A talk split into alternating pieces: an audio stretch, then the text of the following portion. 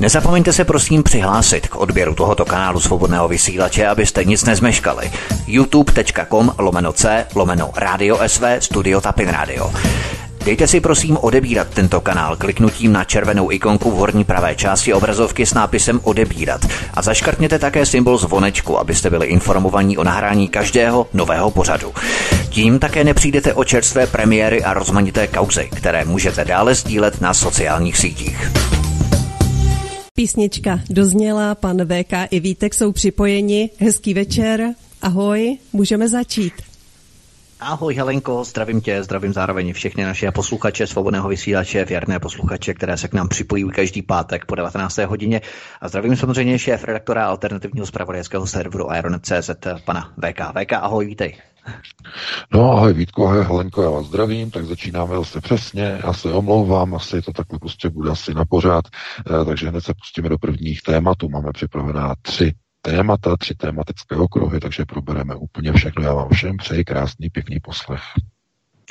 My budeme v dnešním pořadu tak trochu cestovat. Začneme samozřejmě v České republice, v naší domovině, ale budeme pokračovat potom samozřejmě na Slovensku, abychom na nezapomněli, protože tam se ta covidová hysterie eh, přetavuje do daleko větších obrátek a budeme zakončovat eh, Alexejem Navalným v Rusku a tak dále, takže se máte opravdu na co těšit. Takže půjdeme v rámci prvního tématu na první okruh.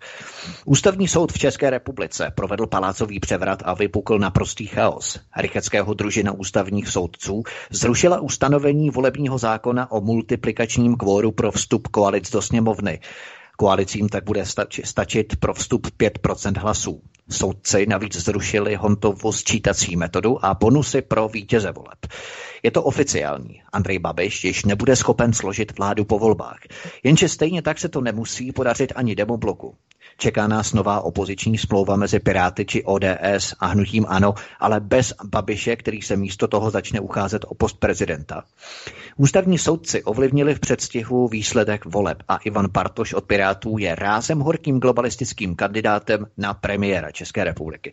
Výsledek je tedy jasný, nebo ten záměr, to, co dříve strany potřebovaly každá 5%, myslím strany v parlamentě, tak teď, když mají klepačku o židli a o koryto, tak stačí, když se dvě nebo tři strany spojí. A v tu ránu všem třem stranám stačí pouhých 5% pro vstup do parlamentu, aby se všechny tři dostali znovu do parlamentu. To je vážně brutální zásah nebo zásah do eh, volebního klání.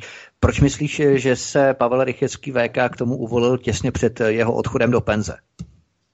No, je to samozřejmě eh, mnohem hlubší záležitost, protože se vůbec nejedná o Českou republiku. To byl signál, který přišel tady o to z Německa. Eh, vláda Merkelové si nepřeje, aby Andrej Babiš pokračoval ve funkci premiéra. Eh, to jsou informace, které jsou naprosto čerstvé, jsou z dnešního dne, jsme dostali z Bruselu. Já o tom chystám článek. Je to kvůli tomu, že Andrej Babiš udělal obrovskou chybu. Příliš se spojil s Donaldem Trumpem během čtyř let jeho funkčního období a globalisté řekli, že nesmí pokračovat nikdo, kdo si jakkoliv zadal a zavdal s Donaldem Trumpem. Z halachistu. To znamená, teď probíhají čistky a potká to, ta čistka teď čeká i Andreje Babiše. Eh, z jakého, to by bylo na mnohem delší pořád, než vlastně my teď momentálně máme. Eh, máme mnoho témat. Eh, já k tomu napíšu článek, možná potom příští týden eh, to probereme detailněji. Ale změna volebního systému v České republice sleduje onu hlavní tezi, to znamená, že byla éra manažerů. Éra takzvaných manažerů měla zajistit, že dojde eh, k vytvoření onoho schizmatu, doslova, kdy lidé si uvědomí, že politické strany jsou naprosto neschopné řešit problémy obyčejných koncových spotřebitelů, roz, rovná se voličů. To znamená, byla to situace, ke které bylo e, následováno v posledních dvou, třech dekádách a v posledních pěti, šesti, sedmi letech e, de facto začaly být do funkcí dosazování jednotliví manažeři rovná se oligarchové, herci, herečky, neziskovčíci a tak dále a tak dále, bývalí bankéři, domoročil Emmanuel Macron, různé pěkné, hezké, úsměvné figurky, Sebastian Kurz, herec na Ukrajině, pan Zelenský, odbornice na komunální odpady na Slovensku, paní Čaputová, e, to znamená, ty procesy probíhaly samozřejmě, že v čele s Andrejem Babišem v České republice, jakožto s oligarchou, včetně tedy Donalda Trumpa ve Spojených státech. To znamená, ta éra e, přenášení politické moci z tradičních klasických politických stran na manažery měla za úkol ukázat, že politické strany jsou naprosto zbytné. A to se povedlo. Protože nedůvěra k politickým, tradičním politickým, zdůrazňuji, tradičním politickým stranám je taková, že jim hrozí vypadnutí z parlamentu. To není jenom Česká republika. Pozor, pozor, pozor. Podívejte se, jak třeba dopadla na Slovensku eh, KDH.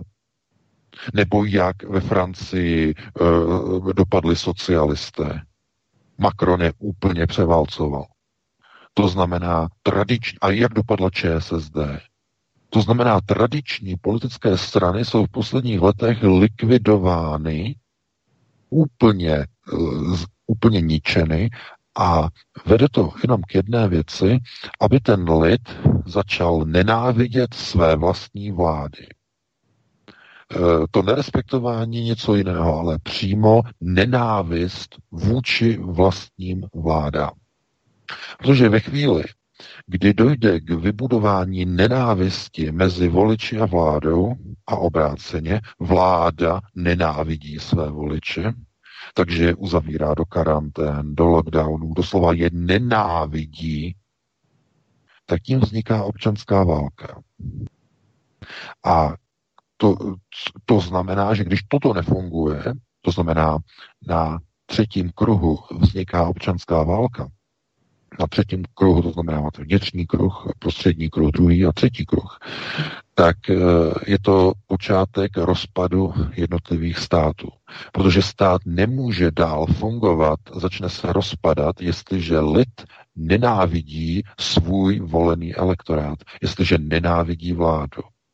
Vláda si najednou neuvědomuje, že vychází z lidu a začíná v podstatě nenávist a vražedný mezi těmi, kteří uchopili moc, kteří se tam chtějí udržet a likvidují svoj, svoji populaci, ze kterého v podstatě vyšli a ta populace je pomohla do těch procesů řízení nasadit, nasunout.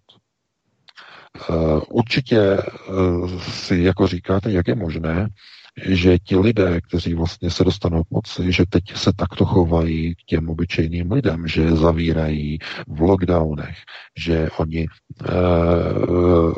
ekonomicky kolabují, živnostníci, e, malí podnikatelé musí mít všechno zavřené a tak dále. Všichni to vědí, že proč v podstatě v těchto krocích, proč se k tomu e, vlastně jakoby přistupuje, nebo odkud to přichází ta odpověď na to eh, je eh, naprosto zjevná, protože oni mají de facto za úkol vyvolat eh, nenávist lidu vůči řídícím kádrům, vůči elitám. To znamená způsobit úplný rozpad ve společnosti, úplný chaos. A ty úkoly jsou naprosto jasně rozdané. Vy si musíte vždycky uvědomit, že jak je možné, že se někdo, kdo je zjevný diletant, dostane do řídící funkce ministra zahraničí. To je případ České republiky. Nebo jak je možné, že se naprostý diletant nebo diletantka dostane do funkce ministrině obrany Německa. To znamená Ursula von der Leyen. A jak je možné, že ta samá diletantka se dokonce stane šéfkou Evropské komise. Jak je to možné? Jak je možné, že se e, někdo, kdo má zkušenosti e, z komunální skládky někde v Pezinku, že se stane e, prezidentkou? Nebo jak je možné, že někdo, kdo má zkušenosti jako nějaký herec eh, v reality show, se stane prezidentem Ukrajiny, kam ho dostanou peníze oligarchy pana Kolomojského, blízkého přítele Benjamina Netanyahua. To znamená, proč se do řídících funkcí národních států dostávají v první instanci manažeři a v této chvíli, teď v této chvíli, likvidátoři. Protože čas manažerů skončil. E, ten jejich úkol, aby lidé ztratili důvěru v tradiční politické strany, ten byl splněn. Ale teď se pokračuje další úlohou a na tu už nebudou používáni manažéři. Teď přicházejí likvidátoři. Manažér je někdo, kdo je schopný. Likvidátor naproti tomu je někdo, kdo je všeho schopný. A typickým kádrem všeho schopného e, likvidátora je Igor Matovič na Slovensku. On je modelový vzor likvidátor Slovenské republiky. E, toto začne, e, kdo je Joe Biden? Ano, likvidátor Americké republiky. Jsou to sionistické procesy řízení destrukce národních států v přímém přenosu. Dámy a pánové. Proto bylo rozhodnuto, že musí být český manažér o moci Andrej Babiš odstraněn, protože to Sočilos už není pro něho místo v mocenských systémech. Místo něho musí přijít likvidátoři, piráti, strana George Sereše, financovaná George Serešem. Všechny pirátské strany v Evropě jsou v pozadí financovány Georgem Serešem, jeho Open Society. Je strana George Sereše, nebo nadnárodní, multiplatformní strana. A tyto procesy jsou tak nastavené, aby bylo zajištěno, že jakmile se tyto likvidační kádry dostanou ke svým funkcím, že nedojde k tomu, že by se osamostatnili a začali by dělat samostatnou vlastní silnou politiku. Ugojím je veliké nebezpečí, že je lze zmanipulovat do takové míry, že diletantovi, likvidátorovi dají absolutní moc, absolutní sílu, ústavní sílu, ústavní většinu a on by přestal poslouchat své mecenáše z Londýna. I to se stává, i to by se mohlo stát. Proto toto rozhodnutí ústavního soudu sleduje aby byl odstaven Andrej Babiš a nemohl už vládnout, ale zároveň ti, kteří přijdou po něm, aby se nemohli sami silně osamostatnit. Ty počty jsou totiž naprosto jasné. Eh, bez eh, onoho eh, bonusového přívězku pro vítěze voleb, který v České republice při volbách tradičně znamenal plus zhruba plus 15 až 17 křesel pro politickou vítěznou politickou stranu zdarma, tak těch 17, respektive minimálně 15 křesel bude vítězi už vždycky a na pořád chybět k tomu, že nebude schopen sestavit uh, většinu ani v případě trojkoalice.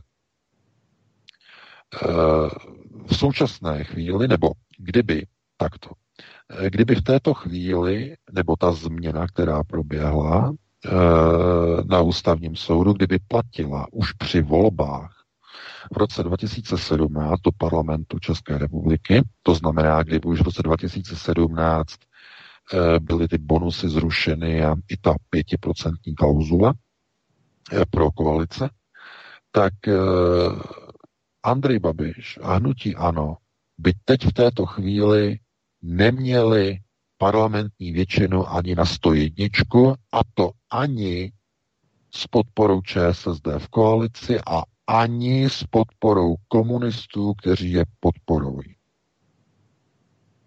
Ani tyto tři strany, hnutí ANO, ČSSD, ani komunisté po této změně, kterou oznámil ústavní soud, už nedají dohromady 101. Potřebovali by ještě čtvrtého koaličního, respektive koaličně opozičního partnera. A všem je jasné, že Andrej Babiš žádné takové partnery nenajde. To znamená, že bude odstaven, ale stejně tak uh, budou stejný problém nebo podobný problém mít strany demobloku, protože i oni budou velice těžko schánět podporu hm, například u komunistů, velice těžko budou schánět třeba u SPD, uh, eh, takže uh, i oni budou mít problém. A celé to povede k tomu, že bude snaha o vytvoření onoho amerického dvoupartijního mocenského modelu v Evropě a v České republice. Dvě velké mohutné strany, dalo by se říkat pravice jedna barva, levice druhá barva a e, budou si dělit veškerou moc. A dříve se tomu říkalo opoziční smlouva, v dobách ODS a ČSSD a Miloše Zemana a Václava Klauze, ale bude to ustanoveno, ukotveno jako obecný model, který nově bude používán. To znamená, eh, velké hnutí ano, jakožto velký globalistický slepenec a nějaký jakoby rádoby pravicový demoblok, eh, který bude s nějakým širokým rozkročením, kdy na čele budou piráti, jakožto zástupci eh, hlavních globalizačních, destrukčních národních procesů a budou jakoby mezi sebou bojovat o moc.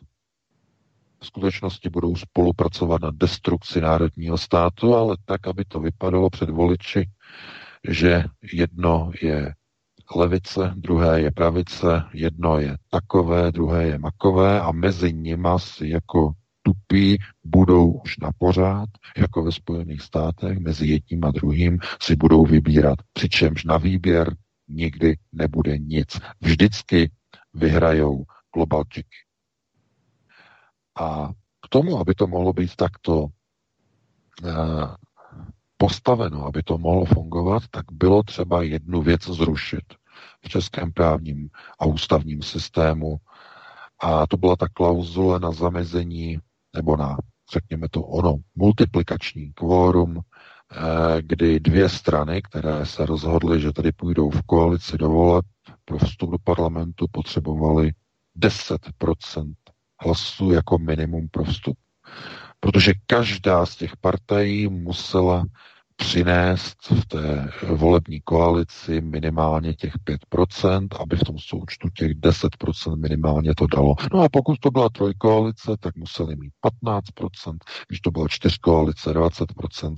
To znamená, Globalčiky teď usilují o jednu jedinou věc. Teď jsme fáz, ve fázi rozbíjení a likvidace národních států. Proto je velice důležité pozorovat procesy. Eh, samozřejmě na Ukrajině, tam už to probíhá delší dobu od zvolení eh, onoho diletanta, který tam je v řídící pozici hlavního likvidátora ukrajinské pozůstalosti, jak já nazývám ten proces, to znamená pan Zelenský, ale zároveň už eh, vlastně to samé bylo započato dosazením Igora Matoviče jako hlavního lik- likvidátora slovenské e, pozůstalosti národní. E, okamžitě jste možná už zaregistrovali, že jakmile byly zahájeny tyto procesy likvidace národních států, začaly přicházet požadavky sudeto německého Landsmannschaftu. Před dvěma dny e, v Evropské unii, v Evropském parlamentu byla vlastně uveřejněna výzva na schválení. Zatím je to pouze návrh skupinky poslanců. Malý, očekává se, že to neprojde, ta výzva, ale výzva na odškodnění a reparace Československa eh, za Benešovy dekrety, eh, které podávají maďarští poslanci, kteří vlastně chtějí de facto namířit tyto požadavky proti Slovenské republice a taktéž proti České republice jako nástupnické, dvě nástupnické země bývalého Československa po válečného uspořádání v roce 1945. E, Tohle jsou zásadní věci, Eh, které se vůbec mohou objevit jenom v případě, že dochází k zahájení destrukce jednotlivých národních států. Samozřejmě. To je to hlavní. A požadavky samozřejmě ze strany sudeto německého Landsmannschaftu na eh, Českou republiku, ty jsou známé. To, to už jako to už je tradiční. Eh, však když teď bylo Eh, novoroční eh, poselství od Bernta Poselta, eh, tak on znovu o tom hovořil, že je třeba tuhle tu věc vyřešit, protože to očkodnění je důležité, zejména s ohledem na covidovou krizi, kdy mnozí vlastně potomci eh, vyhnaných sudeckých Němců eh, by teď uvítali nějaké finanční eh, odškodnění od eh, České republiky za to vyhnání jejich předků. Eh, to je věc, o které se jako vůbec ani nemluví a eh, česká média o tom mluví, bylo to naprosto skandální, ale eh, politická reprezentace teď má úplně jiné starosti. To je likvidace jednotlivých národních států. A je to v podstatě nenávist vůči vlastnímu obyvatelstvu. To znamená, ti kádři, kteří se dostávají k moci, už nejsou schopní, ale jsou všeho schopní. To znamená všeho schopnost k likvidaci vlastního národa, nenávist k vlastnímu národu. E, najít takové lidi je, je poměrně snadné, ale je velice těžké dostat je volebními procesy do kádrových pozic tak, aby ti lidé dobrovolně si ty lidi mm, zvolili do svého čela.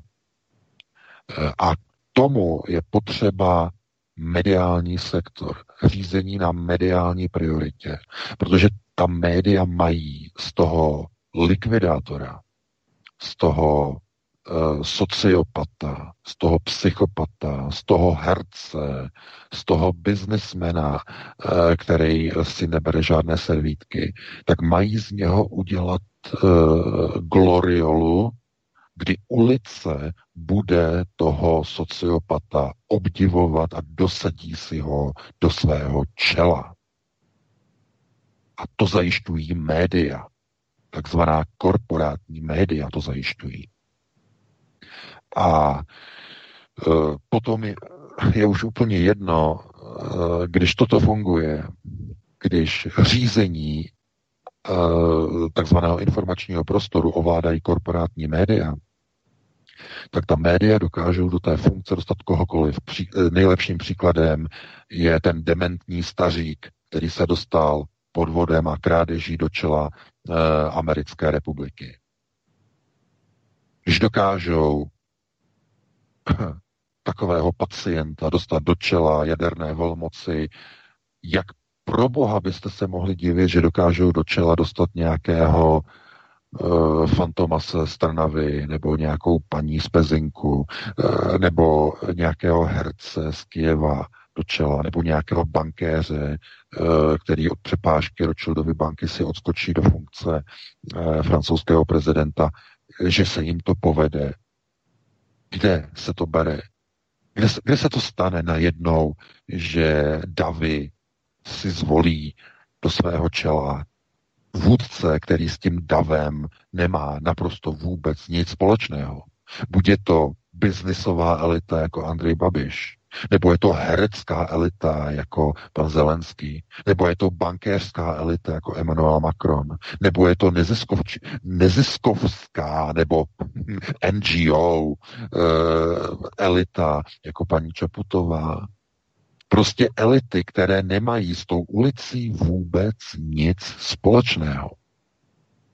Jak je možné, že ta ulice si do svých čel zvolí někoho, kdo nemá s tou ulicí vůbec nic společného. A to platí pro Donald, Donalda Trumpa. Jak je to možné? Kdo se o to stará? Nebo kdo, kdo za to uh, jako nese tu zodpovědnost? No jsou to média. A v případě těch prve jmenovaných, to jsou korporátní média, v případě toho Donalda Trumpa to byla alternativní média, která dostala Donalda Trumpa k moci.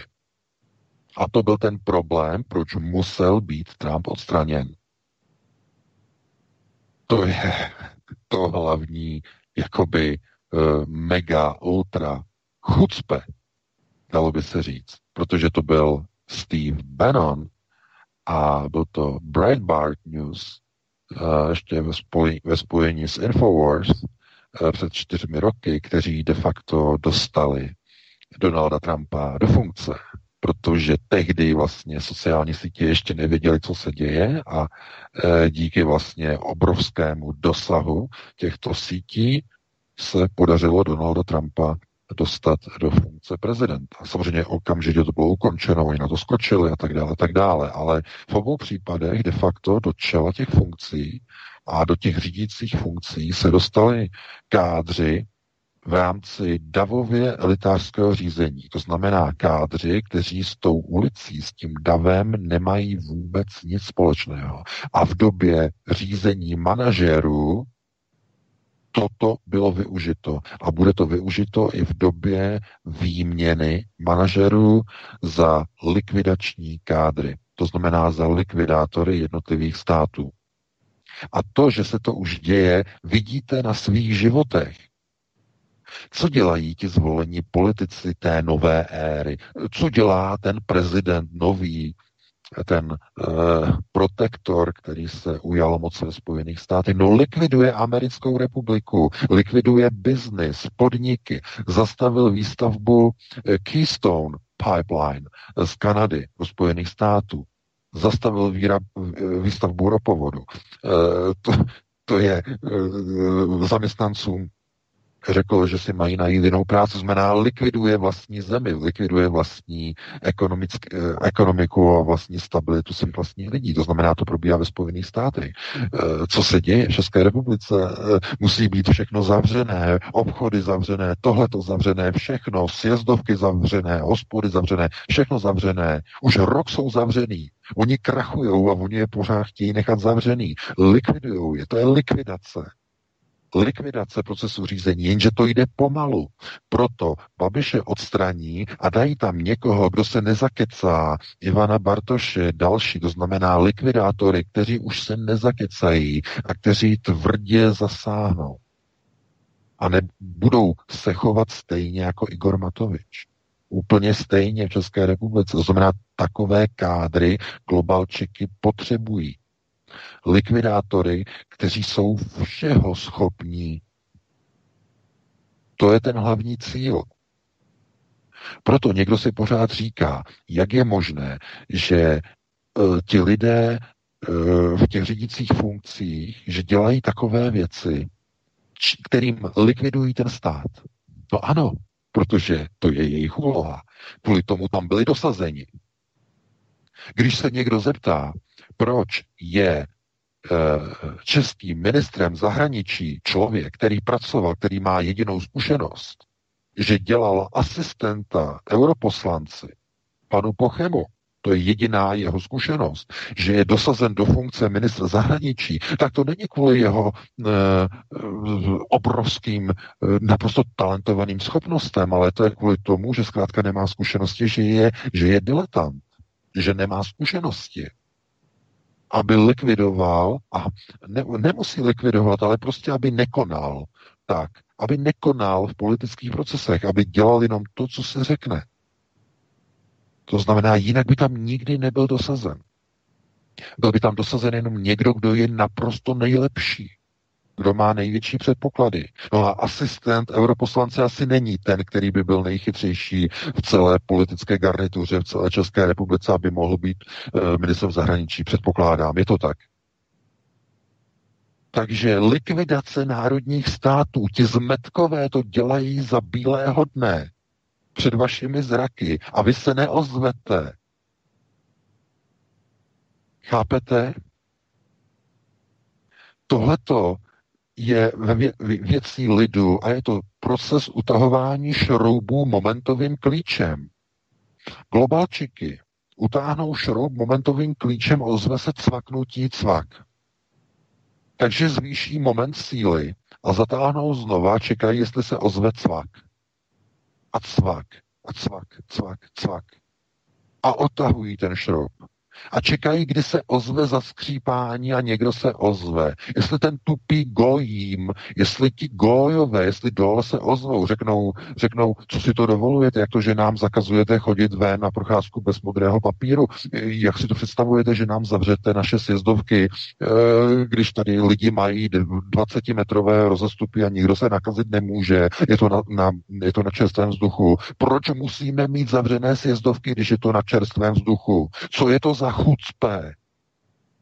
Proč nás likvidujete? Kde je ten epidemiologický důvod, že nesmí být na zdravém vzduchu otevřená sjezdovka? Co je to za tupce? Kdo to vymyslel? No, jednoduše, protože vy nesmíte být někde volně, vy nesmíte poletovat, vy musíte sedět doma a být pod kontrolou.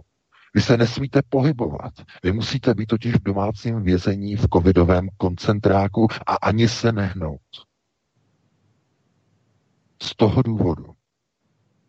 Protože když se venku bourá Národní republika a národní státy, tak je tam nebezpečí úrazu. A je tam nebezpečí toho, že byste se mohli začít proti tomu stavět.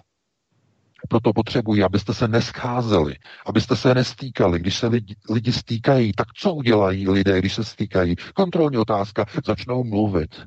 O čem? O počasí? No asi taky, ale především o politice, že? Takže co udělali kádři, nebo co navrhli kádři zase v laboratoři na Slovensku? Že co tam udělali? Já jsem si myslel, že to je apríl, že to je nějaký, že to je dezinformace. Není, je to skutečný, skutečná informace, dámy a pánové, je to skutečné. Tam navrhli v rámci epidemiologických opatření, že zakážou lidem v tramvajích a v autobusech a v prostředcích MHD mezi sebou mluvit. E, I když mají ti lidé roušky, zákaz mluvení, že při tím mluvením se můžou šířit viry. Chápete? Ti dobytkové chtějí lidem zakázat mluvit, jako v té pohádce království, vlastně ani tam ne, protože v království krále Miroslava tam se tam jim zakázali zpívat. zpívat.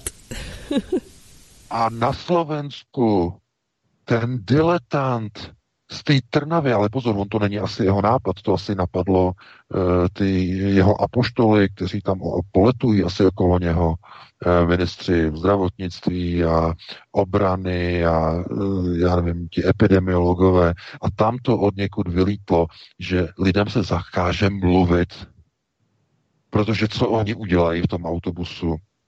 No, oni začnou drbat tu vládu, že? A začnou mezi sebou říkat, začnou se takzvaně podněcovat, že to zase udělali tohleto, hele, a co tohleto, veď, a tady to a ta vláda, to jsou takový kreténi, veď, a tohle to začnou mezi sebou, začne vzrůstat nespokojenost a najednou se srotí dav a najednou je z toho demonstrace, najednou jsou z toho problémy, takže oni lidem chtějí zakázat mluvit. A je to asi jenom nápad. Já věřím, že tohle to snad ani nejde a nějak prostě jako nařídit, to už by se, tu už, já nevím, možné je všechno. Jako možné je naprosto všechno, já bych se tomu nedivil, ale jenom to, že je to napadne, prosím vás, je naprostá tragédie, protože to ukazuje, že je to možné. Že oni si ověřili, že to je možné, protože zjistili, že eh, oni mohou na tom svém obyvatelstvu, eh, na tom Slovensku, že oni mohou na těch Slovácích dříví štípat. Protože tím momentovým klíčem, jak globalčiky utahují, se žádné cvak neozve. tam se může utahovat a utahovat a nikdo se neozve. S výjimkou teda pár procent lidí, kteří jakoby mají tu alternativní polohu, několika právníků, kteří se ozvou a potom jim hrozí vyhození e, ze slovenské komory advokátů. Ta výhrůžka, co tam přišla té, té paní advokátce, té známe, e, to je, no a chápete, ale jinak, jinak ne. Jinak to prostě vypadá, jako kdyby jako lidé brblali, brblali, brblali, brblali, brblali, ale přijde rozhodnutí, eh, hlavní hygienik vydá vyhlášku a všichni tou vyhláškou se řídí s výjimkou několika lidí, eh, kteří třeba jako proti tomu protestují, potom televize, eh, potom přináší informace, že tam a tam a tam bylo něco otevřeného a museli tam přijet policajti a museli to tam pozatýkat všechno a tak dále, tak dále. Ale tohle to jsou věci, které eh, de facto jenom ukazují na tu likvidaci toho národního státu, kdy nahoře to vedení nenávidí ten lid, který, který je dole, ten lid dole, který nenávidí tu vládu nahoře, je mezi sebou ve válečném postavení, ale jde o to, kdo takzvaně má větší moc, respektive kdo se nechá ovládat a kdo je e, tím, kdo ovládá. A to si musí opravdu každý národ udělat sám. To se nedá prostě nějakým způsobem jako nějak definovat, nebo jinak to definovat. Nikdo to za e, nikoho neudělá. To znamená, že národ e, musí v nějaké chvíli říct ne, naprosto ne. Tady, tady tím nebo na tomto se nebudeme e, podílet. A ten lid zkrátka vyjde do ulic a ten lid e, udělá milionovou demonstraci a požadavek na odstoupení vlády, vyhlášení nových voleb a zrušení jednotlivých přijatých zákonů a tak dále a tak dále. Kdyby v té společnosti už nebylo do značné míry hotovo. Protože to je ten hlavní problém. Ve společnosti, kde už je do značné míry hotovo, tam to cvaknutí momentového klíče při utahování šroubů ve společnosti se neozve. Protože ti lidé jsou na to utahování už připravení a zvyklí držet hubu a krok. Proto zazněla ta myšlenka, ten nápad těm gojím zakázat i tu hubu, otevřít. Dámy a pánové. No mě z toho úplně zamrazilo. Protože to by ani v té pohádce, ani v té pohádce z 50. let, eh, ani, eh, ani, ani ti pohádkáři, že v zemi krále Miroslava se nesmělo zpívat, ani tam by je nenapadlo zakázat mluvit. To je prostě něco neuvěřitelného.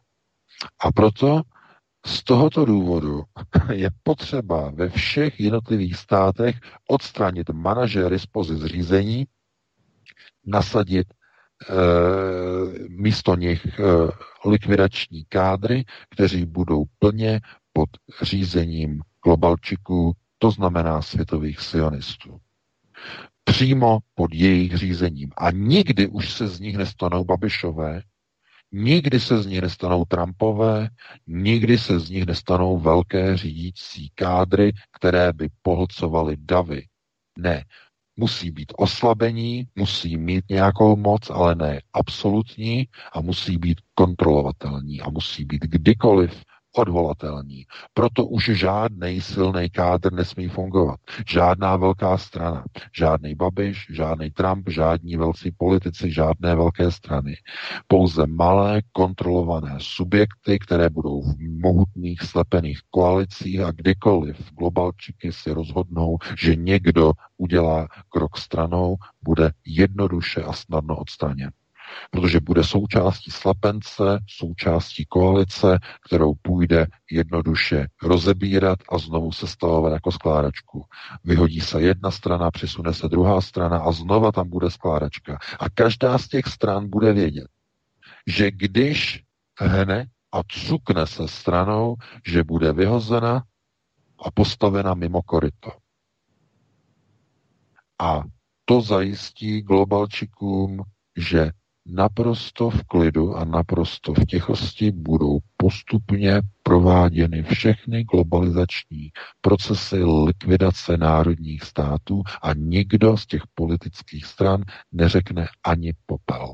Protože žádná z těch stran nebude mít velkou absolutní moc, nebude mít důvěru většiny celého lidu, ale bude jenom součástí z mnoha obrovského vládního slepence. Z tohoto důvodu uh, ústavní soud v čele s Rycheckým tenhle ten krok udělali, aby bylo nakročeno ke stejným procesům jako na Slovensku, jako na Ukrajině, jako teď probíhají procesy ve Francii, úplně stejné procesy. To znamená rozbíjení národních států tím, že už nebudou žádné velké strany, ale budou pouze řídící slepence, které budou kontrolovány z ciziny.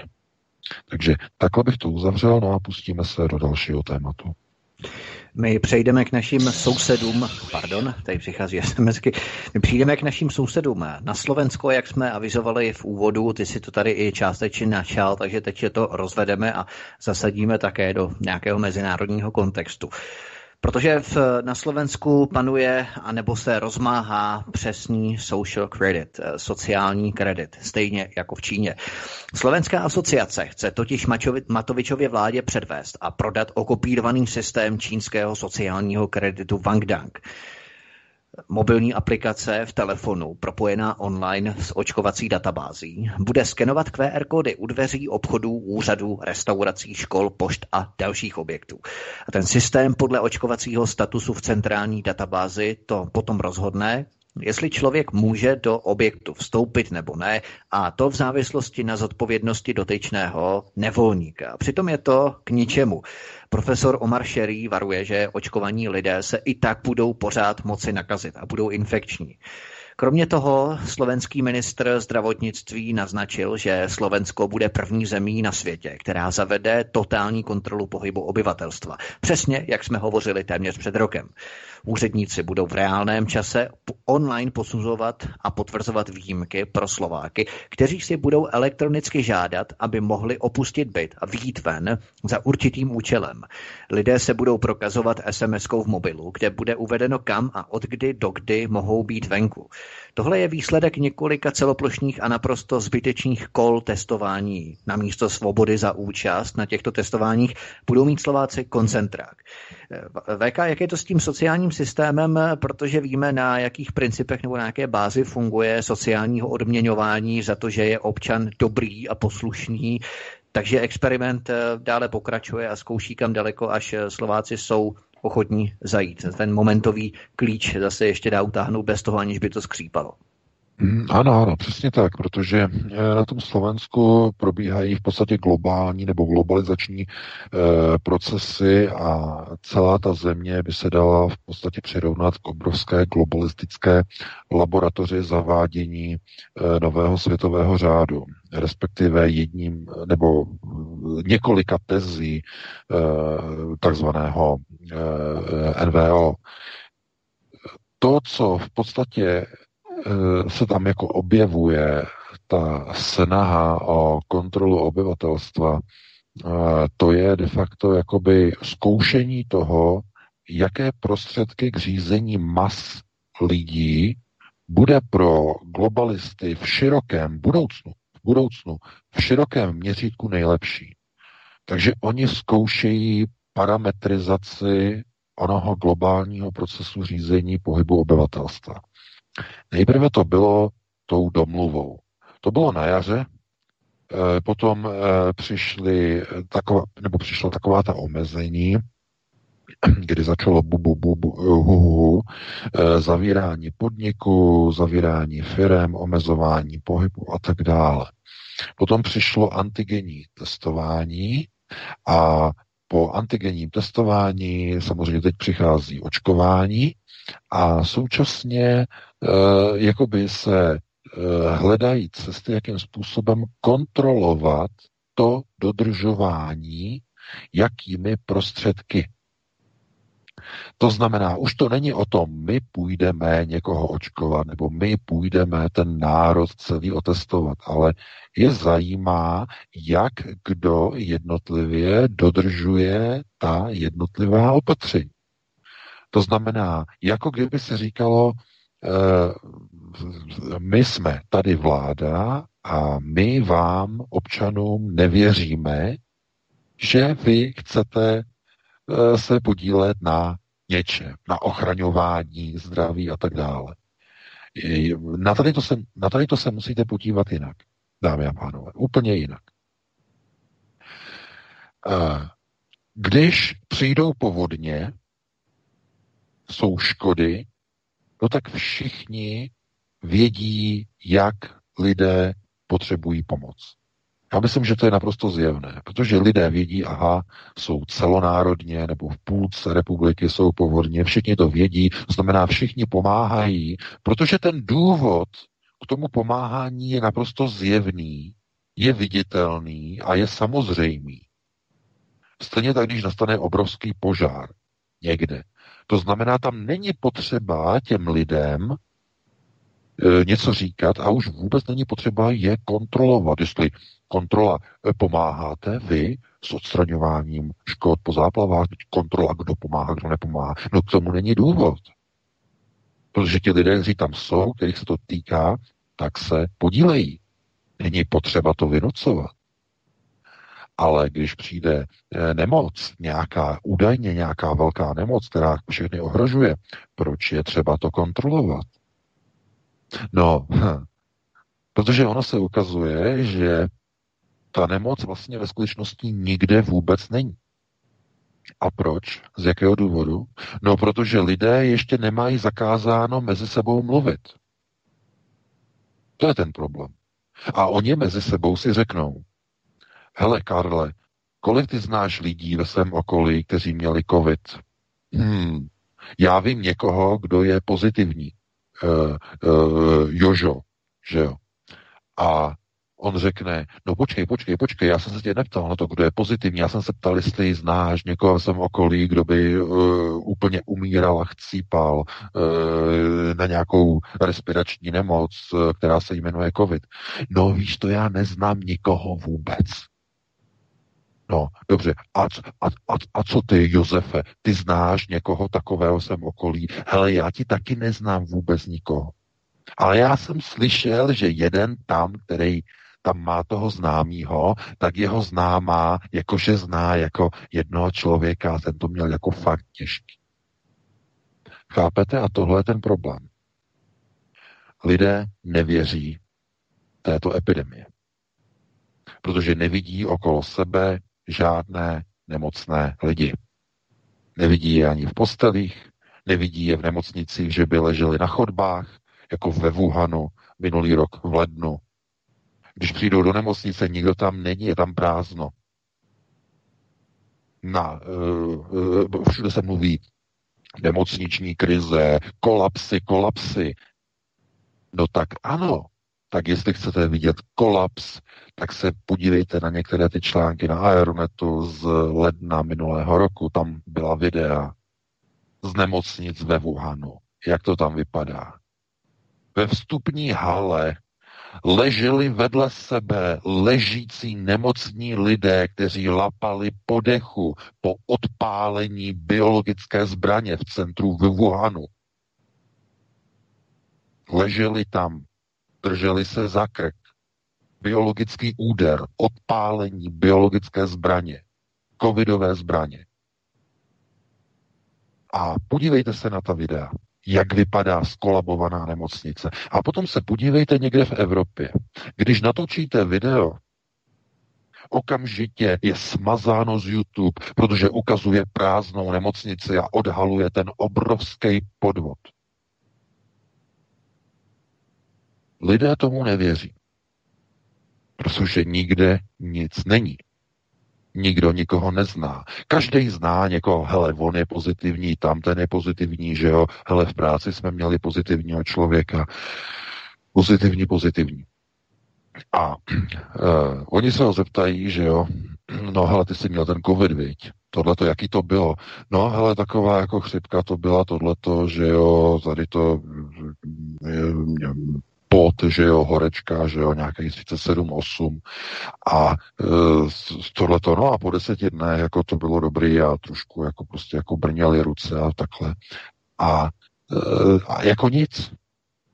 Takže chápete, kdyby ta epidemie skutečně měla ty parametry a tu parametrizaci e, opravdu brutálního bojového viru, jako jsme viděli v prvních e, hodinách, v prvních dnech v tom Wuhanu, tak e, to by byla úplně jiná situace.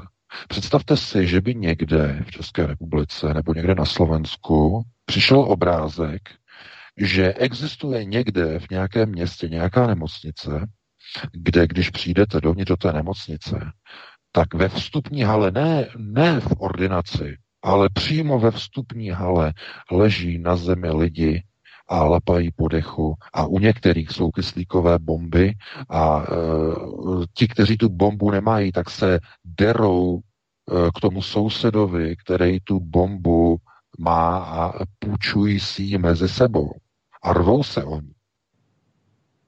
To, to byly neskutečné záběry z těch nemocnic v tom Wuhanu. To bylo něco neuvěřitelného.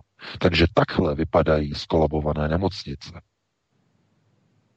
No a lidé samozřejmě tomu nevěří. A protože vláda ví, že to je podvod, tak musí ty lidi kontrolovat restriktivně a musí je omezovat pomocí zákonů, pomocí nařizování a pomocí kontrolních pohybových aplikací, jako je sociální kredit v Číně, tak to samé chtějí zavést de facto v Evropě, třeba na tom Slovensku.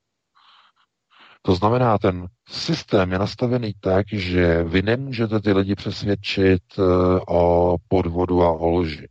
Stejně jako nemůžete Američany přesvědčit o tom, že volby amerického prezidenta byly poctivé.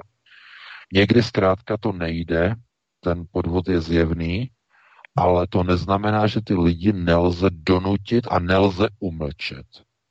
Na internetu je umlčíte tak, že zrušíte jejich platformu, zrušíte parler, nebo smažete celý kanál na Facebooku, nebo smažete celý kanál na YouTube, tím je umlčíte No a můžete udělat i to, co je napadlo na tom Slovensku, že můžete ty lidi uh, umlčet i doslova v reálu, v životě, že jim zakážete mluvit uh, ve vozidlech eh, nebo v místech, kde se jako v jediném místě můžou hromadně setkávat.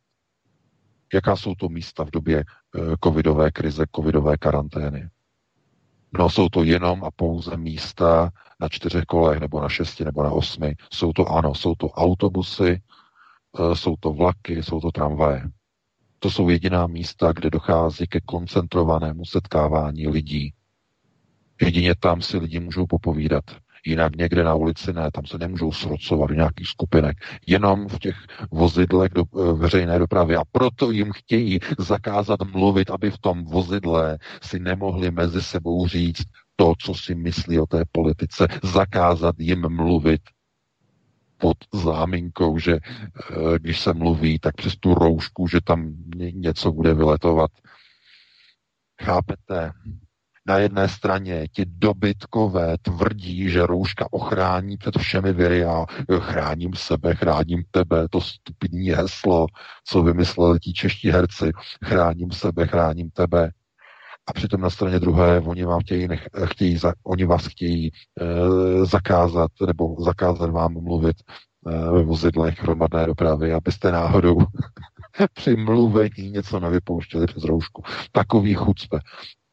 Ale samozřejmě, že je to pouze to klasické nebo tradiční utahování šroubu, kdy oni chtějí, aby lidé o tady těch věcech nemluvili, protože na internetu můžete člověka smazat. Můžete, a když on si najde alternativní platformu, tak oni globalčeky zruší hostingy a schodí třeba cel, celou diskuzní platformu. Ukončí. Parler například. To znamená, to je ten pokročilý level umlčování. No jo, ono to nestačí.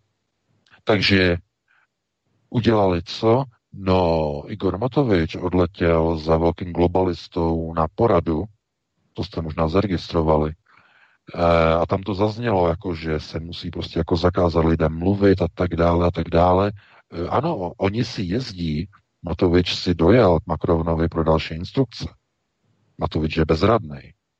To je jako, to je známe, to je, teď unikají různé informace, že on se bojí, no v Trnavě tam mají tu ulici celou zavřenou, tajná služba to tam hlídá, e, mají tam teda i jako státní, jako policii a mají tam i tajné rozmístěné. E, má obrovský strach a e, tak on si dojel za Macronem pro rady, pro notičky a to, co se vlastně, jenom otázka, co vlastně, jaké noty oni dostali, nebo on dostal od Rothschilda. Protože jistě víte, kdo je to Emmanuel Macron. Je to bývalý bankéř pařížské pobočky Rothschild Bank, Rothschildovy banky, kde pracoval jako na vedoucí pozici makléře, ale samozřejmě vychovaná a marioneta domem Rothschild. To znamená, že všechny instrukce, které rozdává Macron, pocházejí přímo od domu Sion, to znamená přímo od Rothschilda, přímo od jeho domu. A e, to, co řekne Rothschild, se bude realizovat na Slovensku, respektive v takzvané slovenské laboratoři. A ten zákaz toho mluvení je toho součástí. Protože lidi lze na internetu jednoduše umlčet tím, že smažete, ale v reálu je to problém. V reálu eh, to můžete udělat tak, že lidem zabráníte se scházet. K tomu slouží ty sociální odstupy a zákazy návštěv a tak dále. Ale jsou místa, kde lidem nemůžete to setkávání ani v době lockdownu e, zakázat. A to jsou právě prostředky hromadné dopravy. Tam zkrátka ty lidi se sednou a co začne? No začnou mezi sebou mluvit. A těch lidí každý den jsou miliony. Na to se nemůžete dívat, prosím vás, pohledem eh, takzvaným mikropohledem, to znamená mikropohled na jeden konkrétní autobus. To je mikropohled, ale musíte se na to podívat makropohledem. Těch autobusů do práce ráno vyjedou třeba na tom Slovensku tisíce. Stovky tisíc lidí si v tom autobusu za třeba 30-40 minut cesty řeknou desítky milionů vět, které naočkují lidi mezi sebou propagandou proti vládě. Den co den. Den co den. To je pohled makropozice. To znamená dívat se na to z makropohledu. A oni si uvědomují, že ti lidé, že že stovky tisíc lidí, miliony lidí takhle jezdí hromadnou dopravou a když mezi sebou budou dál takhle jezdit, jakože budou, tak oni si budou každé ráno a každé odpoledne mezi sebou říkat, hele, to bylo takhle, takhle, ta vláda, ta vláda a najednou přijde, přijde nespokojenost, přijdou demonstrace, výzvy k předčasným volbám a tak dále. Takže co oni udělají? Oni jak zamezí tomu procesu? No, zakážou lidem v tom autobusu a v té dopravě mluvit. Chápete? A najednou vám to začne, pokud nejste tupí samozřejmě, pokud nejste tupí, pokud jste tupí, tak, no, tak to je něco jiného, ale pokud nejste tupí, tak vám to najednou docvakne. Oni zakazují na Facebooku, mažou svobodné názory, umlčují. Mažou facebookové profily, umlčují. Mažou videa na YouTube, nepohodlná videa, umlčují. Mažou celé YouTubeové kanály, umlčují. Mažou tweety na Twitteru, umlčují. Mažou celé kanály na Twitteru, umlčují. A když přejdete na alternativu, na svobodnou alternativu, tak smažou celý hosting, zruší eh, celou platformu, celý parler a umlčují. A když jedete do práce a nemáte ani Twitter už, nemáte ani Facebook, nemáte ani YouTube, nemáte ani Parler, tak jediné to místo, kde si můžete sdělit informace, ten autobus, ten vlak, to metro, e, ten tramvaj. A oni zjistí, že musí vám ještě zakázat mluvit. Protože ještě jedna věc by byla, že by vás zrušili, že by vás úplně smazali. Fyzicky by vás vymazali z této iterace, zabili, zlikvidovali. Ale eh, oni potřebují otroky, potřebují gojím. Takže to nemůžou. Oni potřebují, abyste jenom mlčeli, abyste zavřeli tu papulu. Abyste ji zavřeli. A abyste drželi hubu a krok. To je celý. A když se nad tím zamyslíte, tak to je, to nevymyslel ani Orwell. Protože ani Orwell nevymyslel, že lidi by měli zákaz mluvit. Museli jenom mluvit to, co bylo správné, ale ne, že by měli zákaz uh, úplně mluvit. Pokud nechtěli mluvit, tak to bylo kvůli tomu, uh, že věděli, že by měli problémy, ale to je něco jiného. Protože mandatorně zakázat lidem mluvit, eh, jenom ta myšlenka to udělat jako opatření pod záminkou ochrany proti virové hrozbě, jenom ukázkou naprosté dystopické totality. Takže já bych tady to téma takhle s velkým přesahem, mohutným přesahem teda jako ukončil. Máme 2030, no a pustíme se ještě do jednoho tématu Vítku. Krásně nám to vychází přesně po půl hodinách zhruba, tak pustíme se do dalšího tématu slibovaného. Tentokrát se vydáme do Ruska. Alexej Navalný se chtěl vrátit do Ruska jako hrdina, ale jeho spolupracovníci ho podrazili a využili ke spravodajské hře s cílem uvalení sankcí na Rusko a zastavení dostavby plynovodu Nord Stream 2 na poslední chvíli. Údajná Putinova vila na břehu Černého moře je ve skutečnosti luxusní hotelový rezort ruského židovského magnáta Arkadie Rotenberga s úzkými vazbami na Chabat Lubavič a, a Berela Lazara. Proč je plynová, jsem chtěl říct komora, proč je plynová uh, tepna z Ruska do Německa tak strašně nebezpečná pro americký Deep State i Pax Americana. Kdo tedy přímo VK Alexeje Navalného podrazil, že byl zatčený hned na tom letišti po jeho příjezdu do Ruska? No, no, to nebylo, to nebylo ani podražení. Podražení spočívalo v úplně jiné věci. A byl problém v tom, že on přiletěl a de facto on očekával, že bude pokračovat ve své e, opoziční činnosti, e, velice dobře pacené, ale něco se stalo. Podrazili ho jeho spolupracovníci.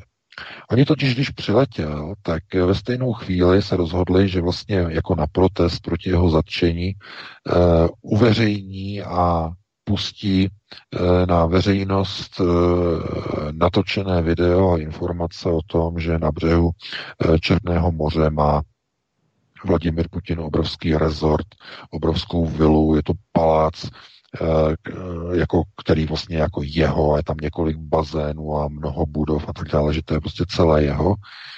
A nakonec se vlastně ukázalo, že eh, de facto toto patří eh, celý ten komplex ruskému oligarchovi Rotenbergovi a to je prostě s takovým eh, velkým přesahem, protože eh, Rotenberg eh, je kamarád Vladimira Putina, oni se spolu znají už z dětství, už z Leningradu.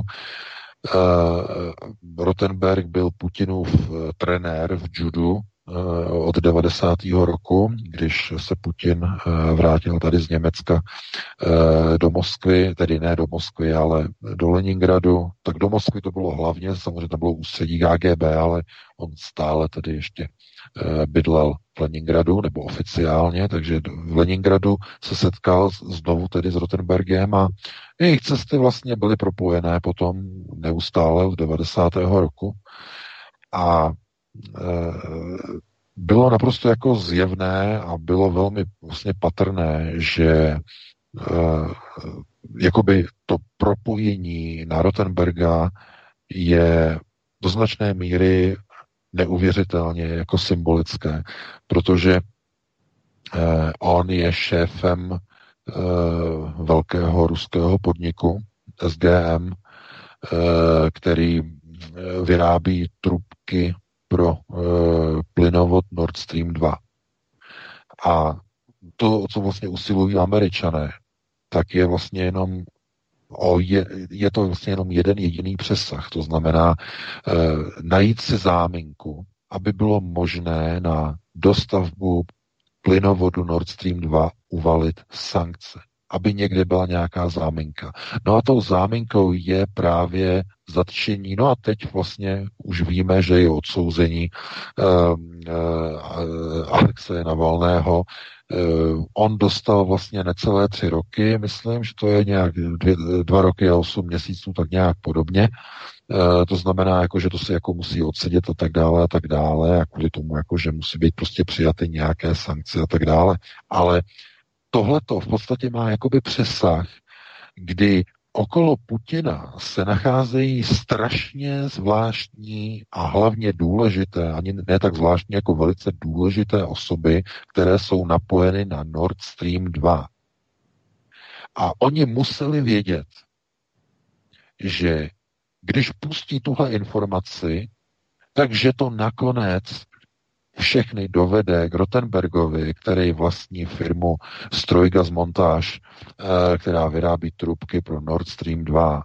A kvůli tomu je třeba na eh, Nord Stream 2 uložit sankce a nedostavět ho, protože z výstavby toho plynovodu profituje přítel, nejbližší přítel Vladimira Putina, který si dovolil uh, uvěznit Alexe Navalného. To znamená, to je ten oslý můstek, který v podstatě má spojit Navalného se sankcemi na Nord Stream 2. No a použili k tomu tu vilu, o které věděli, že nakonec dovede všechny zúčastněné právě k Rottenbergovi. Problém je v tom, že západní e, tajné služby, tohle je z největší pravděpodobností práce buď MI6 nebo CIA. Z největší pravděpodobností. Uh, oni neuznávají Rusy. To je o tom, se vlastně hovořilo, je o tom několik pořadů, prostě jak oni se dívají jako na Rusy, to znamená západní tajné služby, americké tajné služby, jak se dívají na Rusy a jejich spolupracovníky a takovým tím pohrdavým způsobem. Konec konců viděli jste, jak MI6 obětovala ruského občana Sergeje Skripala v té spravodajské hře ho obětovali, že skoro umřel. E, no, napatlali mu Novičok na kliku u jeho dveří v Salisbury. To znamená, myslíte si, že by takto zkusili obětovat třeba francouzského občana? Kontrolní otázka. Mysleli, mysleli byste si? Nebo nějakého jiného občana, že by využili pro spravodajskou hru proti nějaké zemi, že by ho obětovali? Nebo skoro obětovali?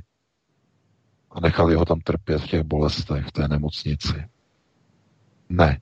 Tohle to oni si ty bestie dovolí jenom k slovenským, eh, pardon, slovenským, jak se říct, k slovanským národu. Jenom k ním. Protože na slovenské národy se, eh, no samozřejmě, no tak, že jo, tajné služby, eh, všechno propojené nahoru na Dům Sion. Oni pohrdají oni pohrdají slovanským genomem, jako, na, jako, jako genomem prostě otroků, Ono to zase má velký přesah, uh, velký přesah do té roviny uh, v podstatě jakoby až do kabalistického přesahu z mnoha, mnoha důvodů a jedním z těch důvodů, který jako tak se jim příliš až jako mnoho nelíbí, že mezi Eh, slovanskými národy je příliš mnoho, no, mnoho nositelů eh, krevní skupiny 0, RH negativní a e, přímá linie po nefilem. To ono se jim to moc nelíbí. Oni by, aby prostě, že jo, všechny tyhle ty věci byly radši na jejich straně. Proto mají zájem o genom a stěrové vzorky hlavně od gojských národů slovanského typu, e, potom se to archivuje a tak dále a tak dále. Proto e, nás stále tak zajímá, co se děje s těmi stěrovými tyčinkami, e, které se používají na údajné výtěry, na covid. Proč? Jako, jako co se s nima děje? že by vám je dali, že byste si je vzali domů, aby jen, protože je na nich vzorek DNA, jako co se s nima děje, chápete? Takže tohleto je s obrovskými přesahy. A co oni v podstatě udělali, tak je vlastně v tom, že když vlastně bylo rozhodnuto, že bude Navalný použit k uvalení sankcí na Nord Stream 2, tak oni věděli, že potřebují, aby byl odsouzen k nějakému trestu, ale aby se z něho stal jakoby mučetník a na základě toho, aby bylo možné potom prosazovat sankce proti Nord Stream 2. A jak nechat Navalného zatknout a jak nechat ho odsoudit, když on spolupracuje s Kremlem. Všichni vědí, že Navalný spolupracuje s Kremlem jako řízená opozice. Takže jak to udělat? No a oni to udělali tak, že jeho organizace Navalného zautočí přímo na Vladimira Putina. Dámy a pánové. Přesně. Zautočí přímo na něj tam, kde to vůbec nečeká a na obrovskou vilu, která je eh, obrovský palác, který v podstatě má jeho kolega eh, Rottenberg a tam není vůbec jasné, jak to tam je propojené, to bude úplně bez diskuze, prostě tam jsou prostě různé vztahy, různé struktury, které oni musí poslouchat a tak dále a tak dále. To znamená, to byl útok přímo na jednoho z největších oligarchů v Rusku skrze Putina. A to nemohlo a nemůže zůstat bez odezvy. Proto přišel příkaz a musel být Navalný odsouzen na tři roky jako varování, jako vykřičník. Že takhle se spolupracovník nesmí chovat. Takhle to je prostě vyloučeno. To je, to je prostě, to, to, je, to, je, to je zakázané, to se nesmí. A díky tomu teď Západ může přemýšlet a začít spřádat plány na uvalení sankcí na dostavbu Nord Stream 2. A někdo by teď řekl, eh, že proč tak komplikovaně to dělat, nebo, nebo co se stalo, že takhle vlastně vlastní spolupracovníci Navalného, když uveřejnili ty informace o tom paláci hned po, těsně po jeho začení, jako oni mu ublížili, nebo oni de facto mu přitížili, nebo co, co to znamená, že to slučilo, no, to Oni si mysleli de facto jako, že nějakým způsobem eh, to ukáže na eh, Putina a oni netušili, že to patří Rottenbergovi. Oni netušili, že je tím ohrozený, ohrožený uh, Nord Stream 2. A to už není o Putinovi. Chápete? Takže oni odsoudili Navalného ne kvůli tomu, že by někde poškodil dobré jméno Vladimira Putina, ale tím, že to uveřejnili jeho spolupracovníci, tak ohrozili Nord Stream 2. A pozor, to už není o Putinovi jako o figuře. Pozor, pozor, pozor. To je o ruském židovském kongresu, který má plán na vedoucí úlohu Ruska jako plynové velmoci číslo jedna v horizontu 15 let kdy Ruský židovský kongres bude svým plynem ovládat celou Evropu v čele tady s Německem, které chystá uh, velký uh, Übermomentum, uh, obrovský projekt na plynofikaci celého Německa. Všechno, co je dnes uh, odstavené, jaderky odstavené a všechno, co je dnes není eko, tak má přejít na zemní plyn. A odkud ten, zim, ten zemní plyn bude? No, samozřejmě bude od Gazpromu. Od, eh, bude protékat eh, trubkami, které vyrábí Rottenbergová firma.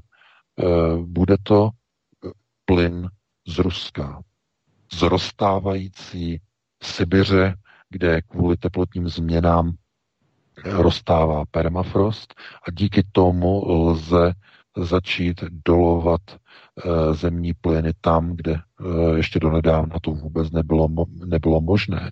Dokonce se dělají i jiné studie na e, kromě zemního plynu využít rozstávání permafrostu a začít těžit metan, kolekce metanu. E, to je obrovský biznes a pro Rusko to bude obrovský biznes, to znamená e, spalování a využití v podstatě těchto těch přírodních procesů e, bude obrovským biznesem.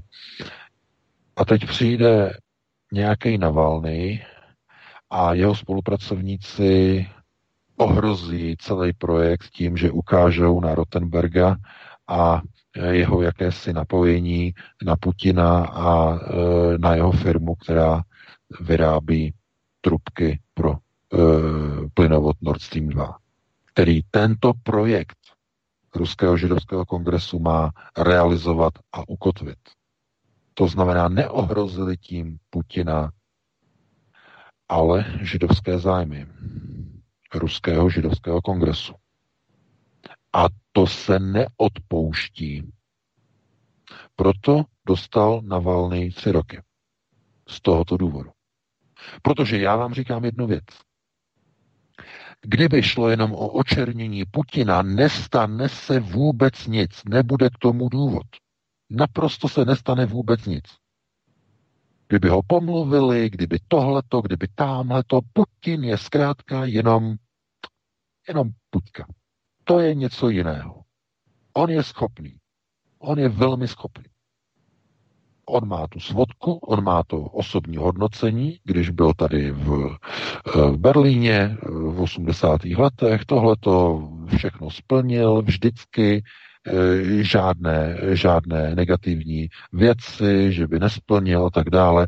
Byl doporučen Lev Leviev, ho tudíž přivedl eh, v, to bylo v létě, v srpnu 99. rok, přivedl ho ukázat Borisi Jelcinovi a řekl mu, no, že tohleto tvůj nástupce, Borisi, to je tvůj nástupce. Lev Leviev, šéf Evropského židovského kongresu. Podívej se, to je tvůj nástupce.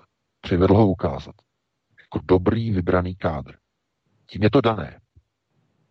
Kdyby totiž Navalný a jeho organizace, jeho neziskovčíci plivali jenom na Putina, tak to nic se neděje. Nic se neděje. Plivali, plivali, plivali, není problém, není problém.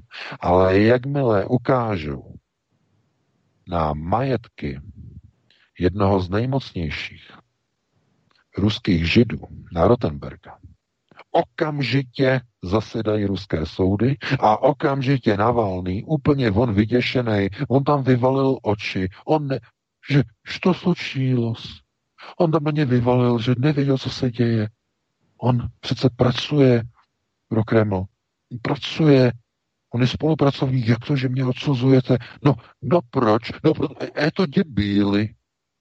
Protože on je takový debil, že on že on si neprověří a on nechá své spolupracovníky, možná, že o tom ani nevěděl. Pozor, to je jiná věc, on o tom ani nemusel vědět, že oni to vypustí. Ale oni prostě pustili věc, která už není proti Putinovi, ta je proti jednomu z nejvyšších kádrů ruského židovského kongresu. Rottenberg je jeden z největších oligarchů, přímo zaštiťuje výstavbu Nord Stream 2 a na Nord Stream 2 nemá zájem Putin. To je pouze, to je pouze kádr, který byl dosazen. Ten nemá nic společného s Nord Streamem. Za projektem stojí ruský židovský kongres. Dokonce ani Gazprom s tím nemá nic společného. Gazprom je pouze uh, vykonavatel, uh, že v systému vlastně upravlění nebo v systému řízení uh, prostě Oni jsou tam dosazení, aby ten projekt realizovali, jako, jako firma realizovali, ale ten zájem je skrze plyn mít kompletní a komplexní kontrolu do 15 let nad celou Evropou v rámci halachy, halachistického řízení. To je jejich plán a proto jak eh, jsme mluvili před začátkem vysílání ještě, proč řekl Klaus Schwab na sjezdu v Davosu, že Vladimir Putin je můj přítel, je můj přítel, několikrát uh, to zopakoval. Co tím vyslal, jaký signál? No, no, že tak je dáno, dámy a pánové. Klaus Schwab jako hlavní architekt, architekt Brave New World, toho jejich úžasného nového světa, toho velkého rezetu, je velký přítel, je velký přítel s Vladimirem Putinem, protože reprezentuje Ruský židovský kongres jako gosudár. Jevrejské gosudárstvo, židovské systémy řízení. Takže on je reprezentuje. Putin nereprezentuje Rusko. Pouze jevrejskové gosudárstvo. A teď oni se na to podívají a oni si řeknou, toto byl útok proti nám. Ne, ne Putin. Putin niet. To je proti nám. Proti Jevrejům. A e, proto přišel ten útok a přišlo to rozhodnutí a proto teď Navalný sedí. A co přišlo? E, čelí dalšímu obvinění. Oni ho chtějí nechat uh, v té base ještě díl. Teď tam je před soudem znova, kvůli, já jsem teď měl často číst ten článek, je to nový, je to novinka a má na krku další obvinění. Takže on šlápnul do takového, že si to ani nedovedete představit. To by se nikdy nestalo, kdyby to byl jenom nějaký útok na Putina. To, to vůbec, to, kolik měl navalný útoků na Putina, kolikrát on ho obvinil, že Putin, eh, že Putin je korupčník a že má peníze schované někde v cizině a tohleto. Tolikrát ho pomlouval a nic se nedělo. Proč? Proč? Z jakého důvodu? No, protože pokaždé to byly útoky jenom proti Putinovi, nikomu jinému. On je nasazená loutka, takov, tak, takzvaný bum bum pan, panák, bum bum panák. A úloha bum bum panáka je, aby přijímal rány. Gumová figura bum, bum, panák. To znamená, aby všichni do něho bušili. Američané na Putin, bum, bum, bum. Evropská unie, Putin, bum, bum, bum. Putin, Putin, Putin. A přitom jediné, co dělá Putin, je, že v srpnu 99 ho šéf Evropského židovského kongresu Leviev přivedl ukázat Jelcinovi. Takový chucpe. Chápete? Oni bouchají do panáka, který byl dosazen. No naštěstí pro Rusy. Samozřejmě, že Boris ten vedl e, zemi k likvidaci. A Halacha, že si řekli, to ne teda. Protože sionističtí nám rozeberou celou matičku Rus. Sionističtí z Londýna. To ne. Nebude dovoleno. Takže co to je? Ano, je to válka mezi Židy a Židy. I v případě Navalného, i v případě jeho odsouzení, i v případě toho paláce, i v případě toho plynovodu, všechno je to válka mezi Židy a Židy. A když se to uvědomíte, tak si říkáte, no, je to, jsme v p... Totálně. Protože, eh, víte, a, to, a když tohle to pochopíte, tak máte polovinu konceptuálního myšlení zvládnuto. Když si tohleto uvědomíte. A musíme především ukázat na tu zásadní věc, že jak zaznělo v Davosu a kongresu Klaus Schwab, že Putin je náš přítel, ano, proč z jakého důvodu? No, protože on garantuje projekt Ruského židovského kongresu na to, že uh, ruští budou, myslím židé, ruští budou kontrolovat uh, produkci uh, plynu a globalčiky budou kontrolovat uh, gojimstvo v celé, v celé Evropě, v celém gosudáru evropském, budou kontrolovat a e, rabotčiky a všichni budou pracovat. Všichni budou pracovat, budou pracovat v podstatě na budování Eh, nového světového řádu. Ale aby to mohlo fungovat, tak to musí být rozdělené. A nesmí nikdo do toho strkat eh, cizí nosy. To znamená, Amerika musí být odstavená. Musí být až za moře, musí být izolovaná. Proto tam dali toho dementního staříka, aby už eh, více, ne, ne, ne, aby nebylo nic e, zapřičiňováno a zavdáváno, ne, ne, ne. A je potřeba odstranit Babiše a nasadit ho piratčíky. A je třeba uh, odstranit uh, všechny další řídící kádry z ostatních zemí aby docházelo k likvidování jednotlivých gojských národních států, aby v poslední fázi všichni ti gojím řekli, my nenávidíme své národní vlády, my chceme někoho, kdo se nás zastane, a to jsou ti, kteří jsou v Bruselu. Jenom oni se nás zastanou. Kdo nás ochrání? Kdo nás ochrání, aby německý Landsmannschaft eh, neměl nároky na pohraničí Sudety v České republice. Kdo nás ochrání, řeknou Slováci, před maďarskými požadavky. Kdo nás ochrání? Naše vláda to nedělá. Naše vláda to nedělá. Naše vláda na nás úplně a oni nás nechrání. Kdo to udělá? Koho budeme, koho budeme volat o pomoc?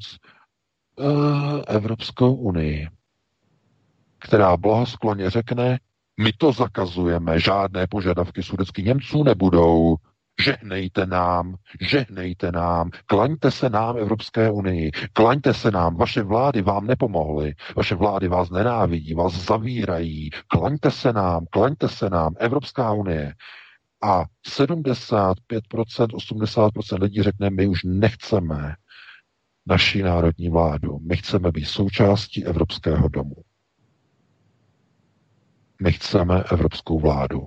Už nechceme tu naší národní. To je proces nasunování Brave New World. Přesně takhle. Ne, že vám někdo vnutí Brave New World. Vy sami budete prosit a škemrat a škrábat prstíčkem globalisty, aby vás zachránili před vlastní vládou, která vás likviduje, která vás terorizuje, která vás zavírá a která vám zakazuje mluvit ve vozidlech MHD. To je součást plánu. Jevrajskové gosudárstvo nad celou Evropou. Takže já bych to takhle ukončil, máme 20.54 a dáme si přestávku, Vítku, dali bychom si nějakých 8 minut a potom plynule bychom se přesunuli eh, na telefonické dotazy. Co říkáš? Určitě dáme přestávku o malinko dřív, eh, proto se dostane potom více prostoru pro vás, milí posluchači, takže určitě bude dostatek prostoru na položení vašich krátkých dotazů, jenom vás poprosíme, volejte prosím pouze jednou, abychom eh, jak si umožnili všem eh, telefonujícím, aby se na ně dostalo. To je velmi důležité. No a my potom eh, přejdeme plynule po dvou písničkách, až nám Helenka zahraje na třetí hodinu našeho vysílání, protože teď jsme jeli jaksi celou dobu, takže přece jenom trošku tak těch pár minut před celou už máme právo si odpočinout. Takže Helenko, co hezkého si zahrajeme? První písničkou pojďme zavzpomínat na Ladislava Štajdla, výborného muzikanta, dirigenta, kapelníka, skladatele, textaře i skvělého manažera, který odešel do hudebního nebe v pouhých 75 letech, poslední lednový den letošního roku. Nezapomeňte se prosím přihlásit k odběru tohoto kanálu svobodného vysílače, abyste nic nezmeškali. youtube.com lomeno c lomeno radio sv studio tapin radio. Dejte si prosím odebírat tento kanál kliknutím na červenou ikonku v horní pravé části obrazovky s nápisem odebírat a zaškrtněte také symbol zvonečku, abyste byli informovaní o nahrání každého nového pořadu. Tím také nepřijdete o čerstvé premiéry a rozmanité kauzy, které můžete dále sdílet na sociálních sítích. Tolik písničky. Já se ptám, jestli jsme připraveni vzít prvního volajícího, kterého máme na drátě. Vítku. Já jsem tady, já jenom trošku humorně, jak ten refrém té předchozí písničky od Karla Gota začínal, možná zítřky nepřijdou, tak jsem tomu v první chvíli rozuměl, jako možná řízky nepřijdou. tak ale já jsem si to potom poopravil v tom druhém kole toho refrému, takže je to tak, ale je to samozřejmě i romantické, i z řízky. Eh, já se tam VK, seš tady u nás? Tak VK tady ještě není, tak budeme muset počkat asi možná to vyplnit zkus nějakou vatou, třeba telefonní číslo zopakovat, Helenko, třeba se VK do té doby vynoří. Dobře, telefonní číslo do studia pro dnešní dotazy je 721 557 022. Opakuji také mail, protože chodí vaše otázky i mailem studio.helen.svcs zavináč gmail.com tolik důležité údaje pro vás. Já se zeptám, jestli je VK Ano, ano, ano, ano, ano. A my máme dokonce i volajícího, který je připraven. Hezký večer. Hezký večer. Můžete Dobrý se večer, ptát. Tvalík. Dobrý večer, Tvalík, posluchač z Moravy. Já bych měl jenom nějaké poznámky. Eh, V 80. letech, jak eh, začal ten AIDS, tak to se říkalo, že hm, to je tež taková pandemie, něco podobného, jak je třeba sekom ten COVID. No a lidé si potom ještě na to vymysleli, jako na ty čtyři písmenka A, a IDS, jako vymysleli, že to je americká infekce, dar socialismu.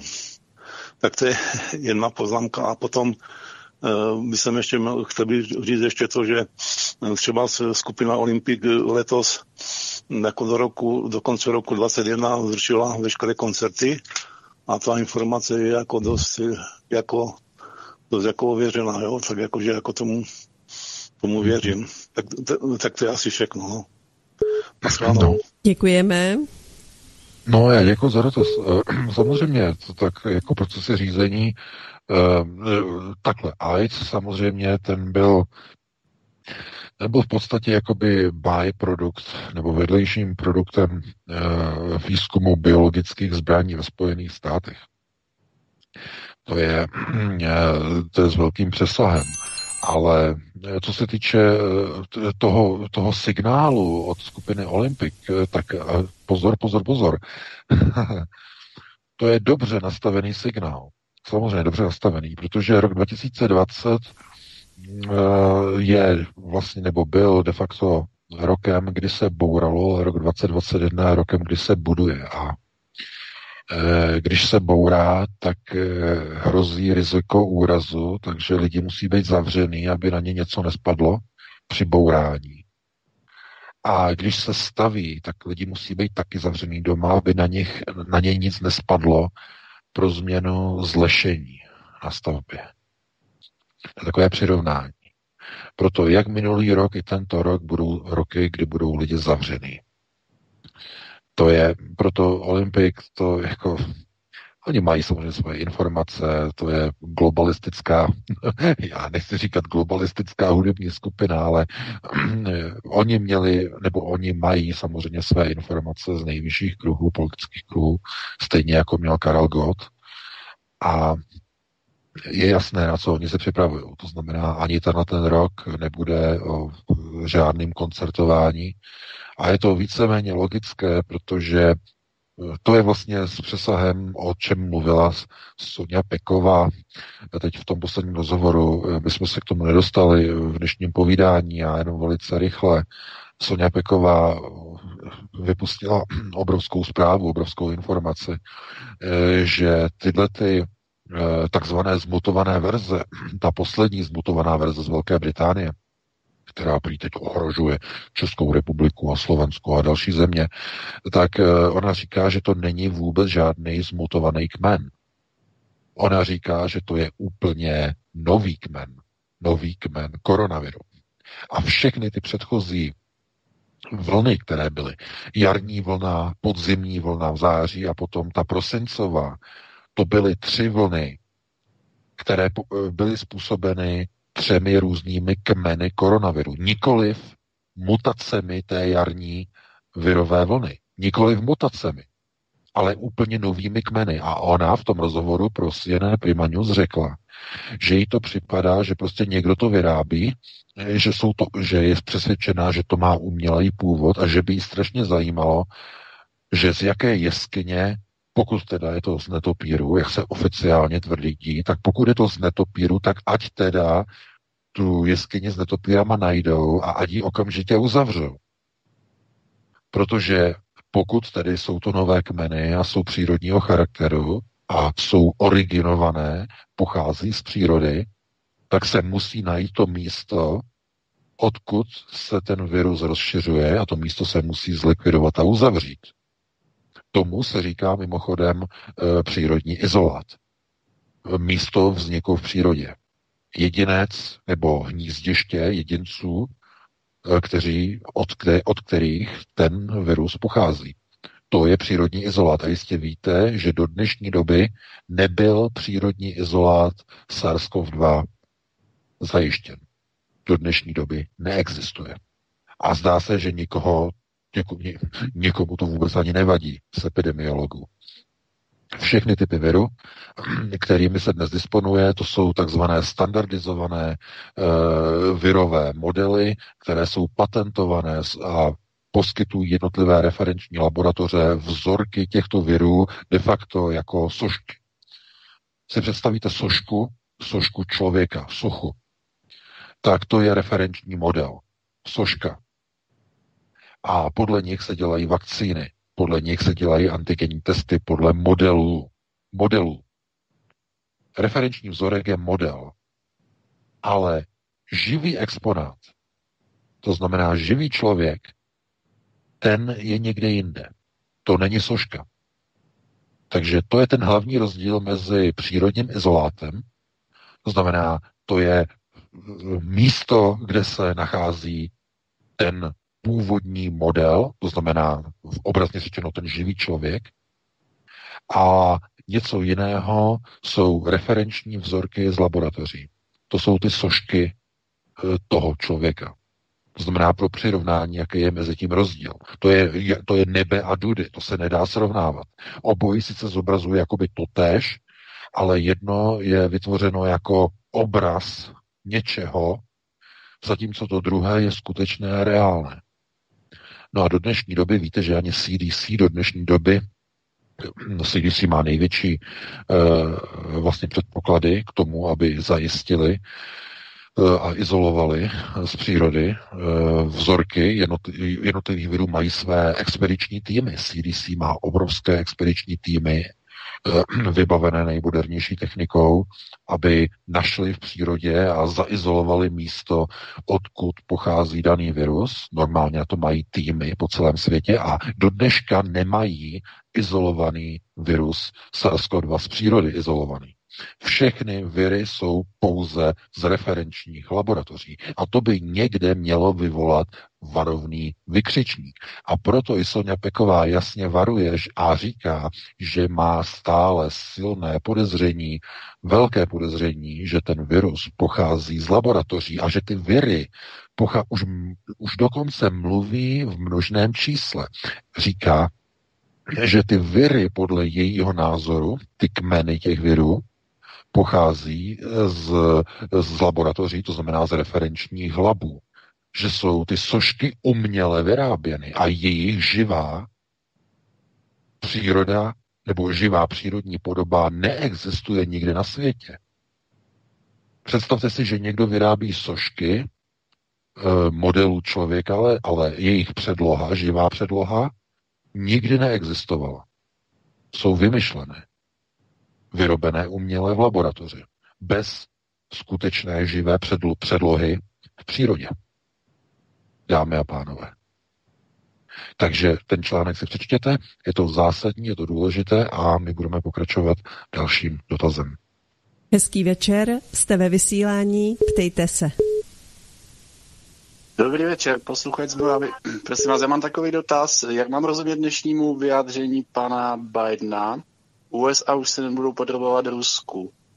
To je celkem jako velká změna v politice a mě by zajímal váš komentář. Jenom to, jo? Díky. Děkujeme také. No, děkuji za dotaz. Já jsem to tak zaregistroval, že se nebudou podrobovat Rusku. No to je zase takové to píchnutí uh, do předchozí vlády uh, Donalda Trumpa. Ale prosím vás, Biden je znovu Eh, dementní stařík, který byl dosazený do funkce eh, v té funkci de facto má za úkol likvidovat americkou republiku. A co dělal Trump, tak eh, bránil Spojeným státům, aby došlo k jejich zničení. To dělal Trump.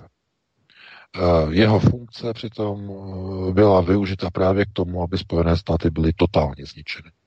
Konec konců po jeho odchodu nyní vidíte, co se ve Spojených státech děje a vyjádření Bidena, že se nebudou podvolovat Rusku, je pouze jenom jakoby takové ukázání, že teď od téhle chvíle jako američané, že prostě půjdou ve všech věcech vojenskou cestou, mluví se dokonce o útoku na Irán.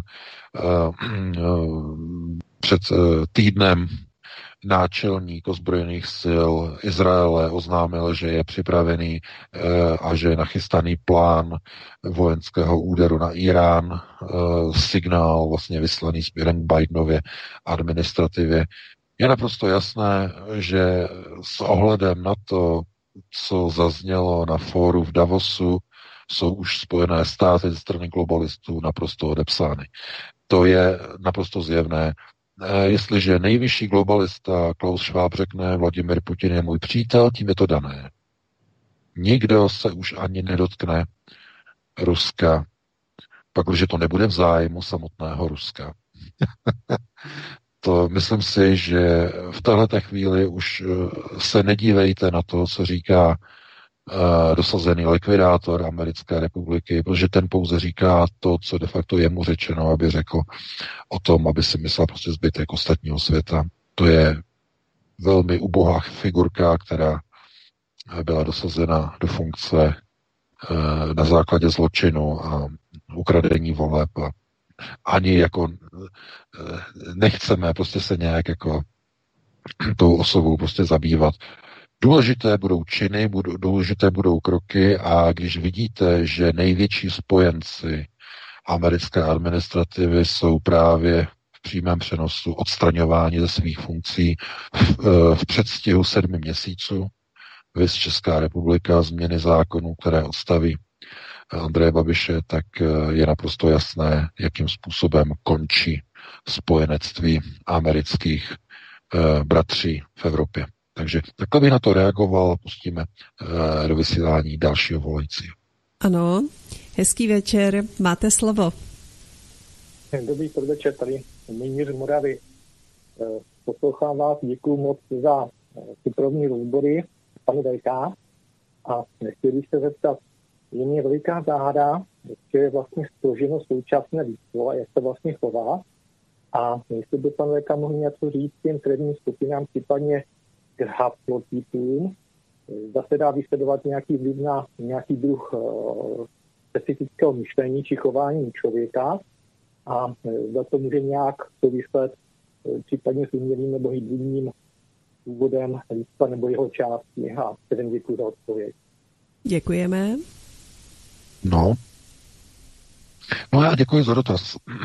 No, co se týče jako krevních, krevních vzorků, krevních typů, tak vlastně v té knize já to roz, jako rozebírám trochu do širších souvislostí.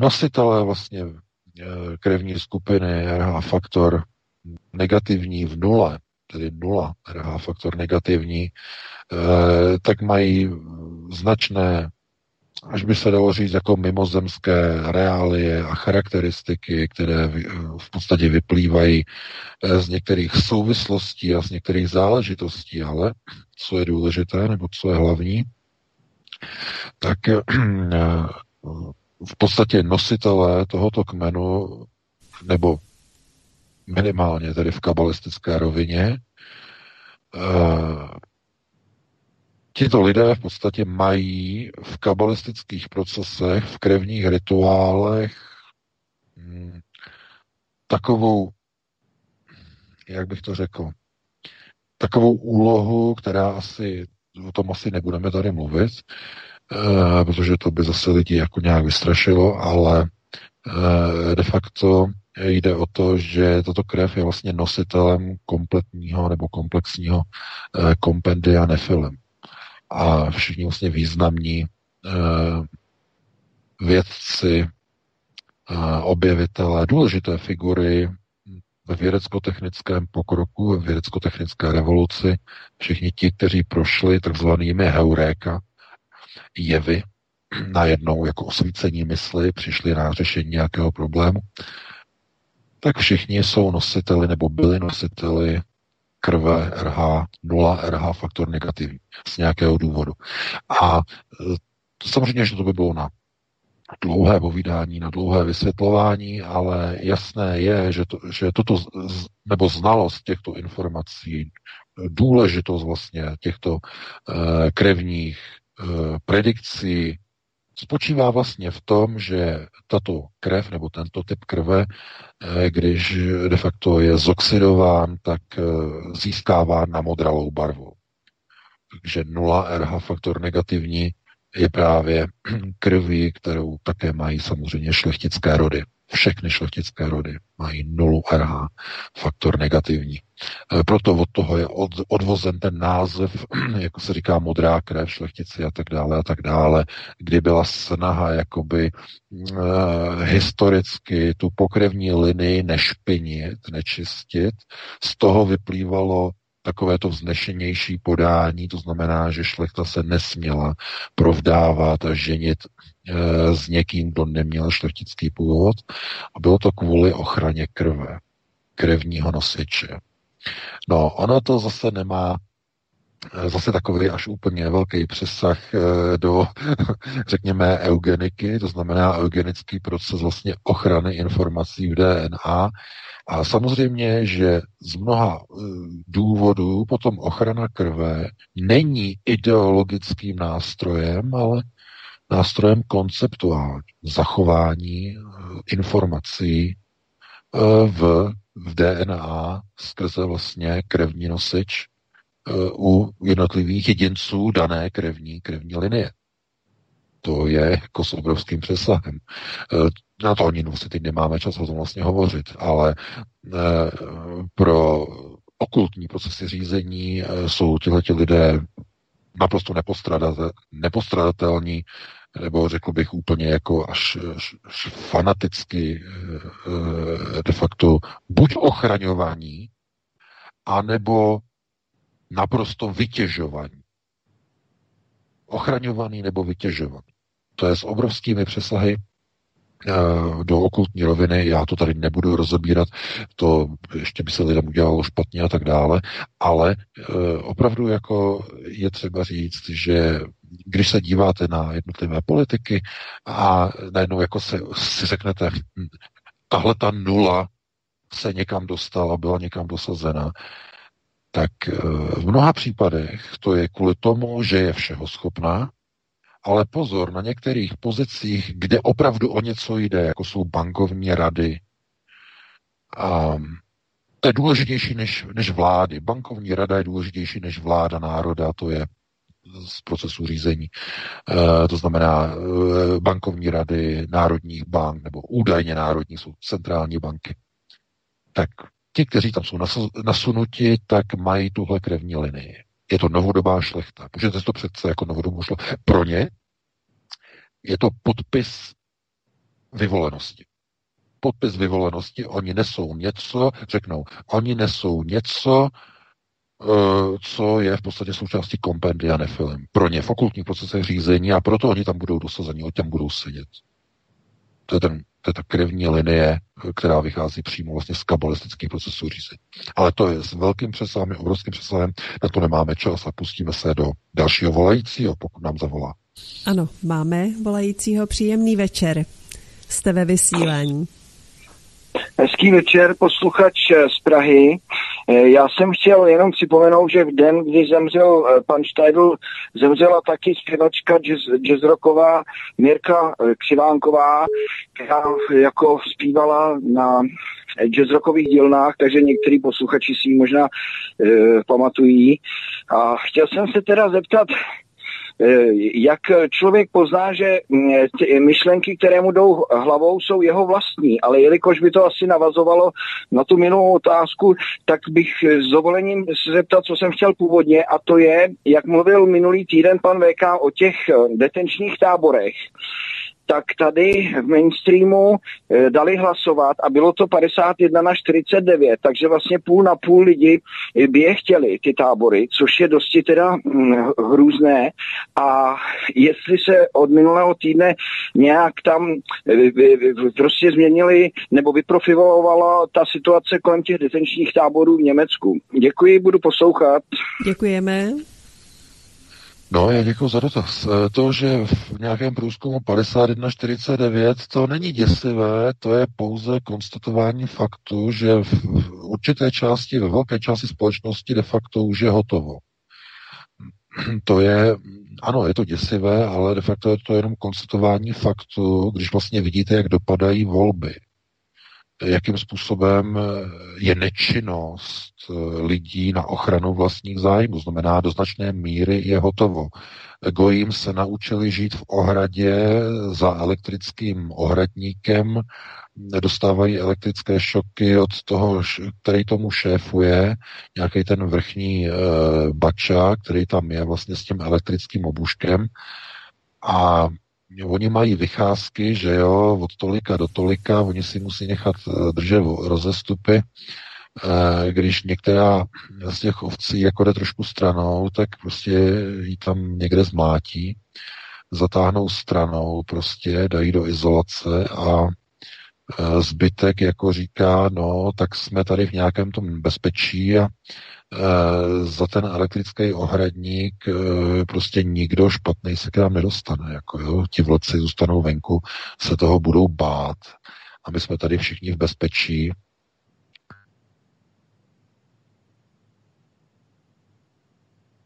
Tak, teď nic neslyšíme.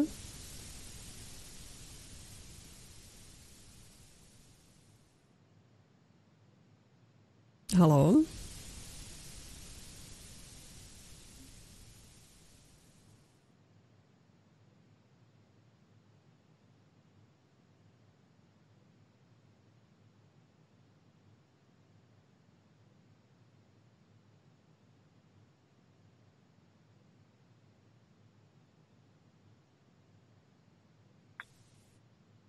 Pohodu v nalehátku, to jako není ten, uh, už ten důvod, nebo ještě, nebo už ten důvod, ale je to kvůli tomu, že prostě ti lidé si zvykli na ten elektrický ohradník i eh, na ten režim a najednou si říkají, no ono to má třeba nějaké výhody, to znamená, že nemůžou se sem k nám nějací zlí Eh, prostě na nás vtrhnout a my jsme prostě tady chránění, ale nejsou chránění, protože ta svoboda je venku. Všude kolem je svoboda, jenom v tom ohradníku je teror. No a ti lidé si na to, si na to zvyknou. Stejně jako ty ovce, tak i ti lidé si na to začnou pomalu zvykat. A uh, oni si řeknou, my tady máme mezi námi ovečkami uh, takovou skupinu potížistů, a kvůli té skupině potížistů, kteří říkají, že žádní vlci za ohradou nejsou, tak kvůli ním ten Bača nás všechny terorizuje. A ten Bača říká, eh, vy byste se ovečky měli tady tak krásně za tím elektrickým ohradníkem, jenže vám to kazí tady skupinka těch černých ovcí, a kvůli ním já vás musím teďka všechny zmátit. A ty ovečky řeknou, no jo, takže kdyby byl nějaký ten covidový koncentrák a my ty černé oce bychom tam mohli zavřít, tak vlastně by to bylo skvělé. Oni by nás přestali omezovat. Oni by nám dali tu svobodu my bychom se v tom ohradníku mohli normálně pohybovat. My bychom si dokonce třeba nemuseli ani ty rozestupy hlídat. To bylo tak skvělé. Postavme koncentráky, začnou křičet bílé ovce. Postavme je, dejme tam všechny ty, kteří popírají covid. A není to Bača, který by křičel tyhle hesla. Ne, ne, ne. Jsou to ty ovce.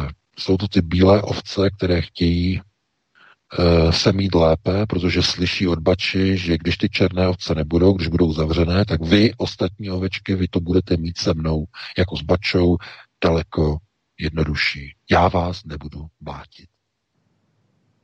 Takhle to funguje. Nejenom na Slovensku, nejenom tady v Německu, nejenom u vás v Česku. Tak to má fungovat úplně všude. Je to jako, pokud jste byli na vojně, tak eh, když guma byla svině, tak dávala trest celý cimře. A dělal to vždycky tak, Guma to dělala vždycky tak, že e, to dala vědět. Vy máte rajony celý týden, máte zakázané vycházky kvůli tomu, že tady máte jednoho debila mezi váma na cimře. No a když mu dáte čočku, tak to budete mít se mnou jednodušší. No a víte, jak to dopadlo. V noci. Potom. No, každý, kdo byl na vojně, tak tohle to zná, jak to funguje. No a Igor Matovič je přesně taková guma, i Andrej Babiš taková guma, Macron taková guma. Všichni říkají stejně. My vás musíme omezovat strašně moc, my vás musíme mlátit strašně moc na těch vašich občanských právech. Ale kdyby, kdyby, kdyby, kdyby, kdyby vy jste poslouchali, kdyby my jsme zavřeli ty potížisty do, do, těch, do těch internací, do těch táborů, tak vlastně by to bylo dobré, protože už všichni byste byli jenom dobří. No a jestli vy to budete chtít, že jo, No a najednou se objeví prostě hlasování a najednou se objeví polovina obyvatel.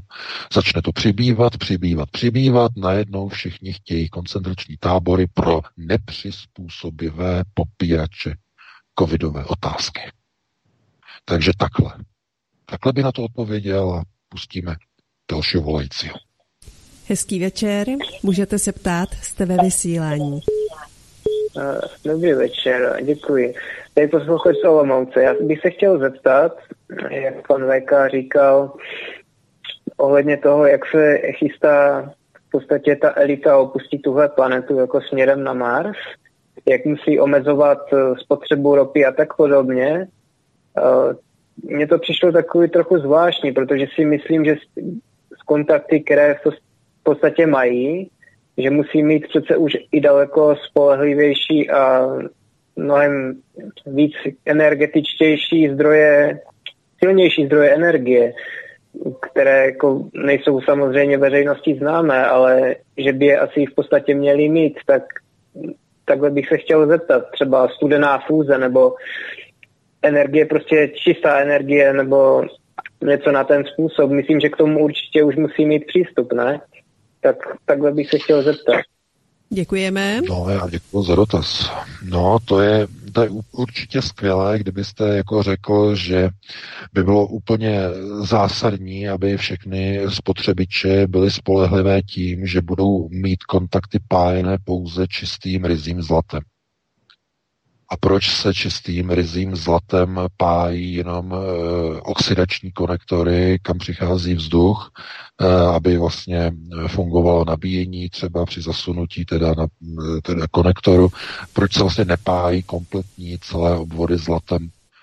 No, doufám, že víte, proč z jakého důvodu. No a ze stejného důvodu je to s těmi zázračnými technologiemi, které v rámci tedy syndikátu jsou jistě dostupné, jenže ne nám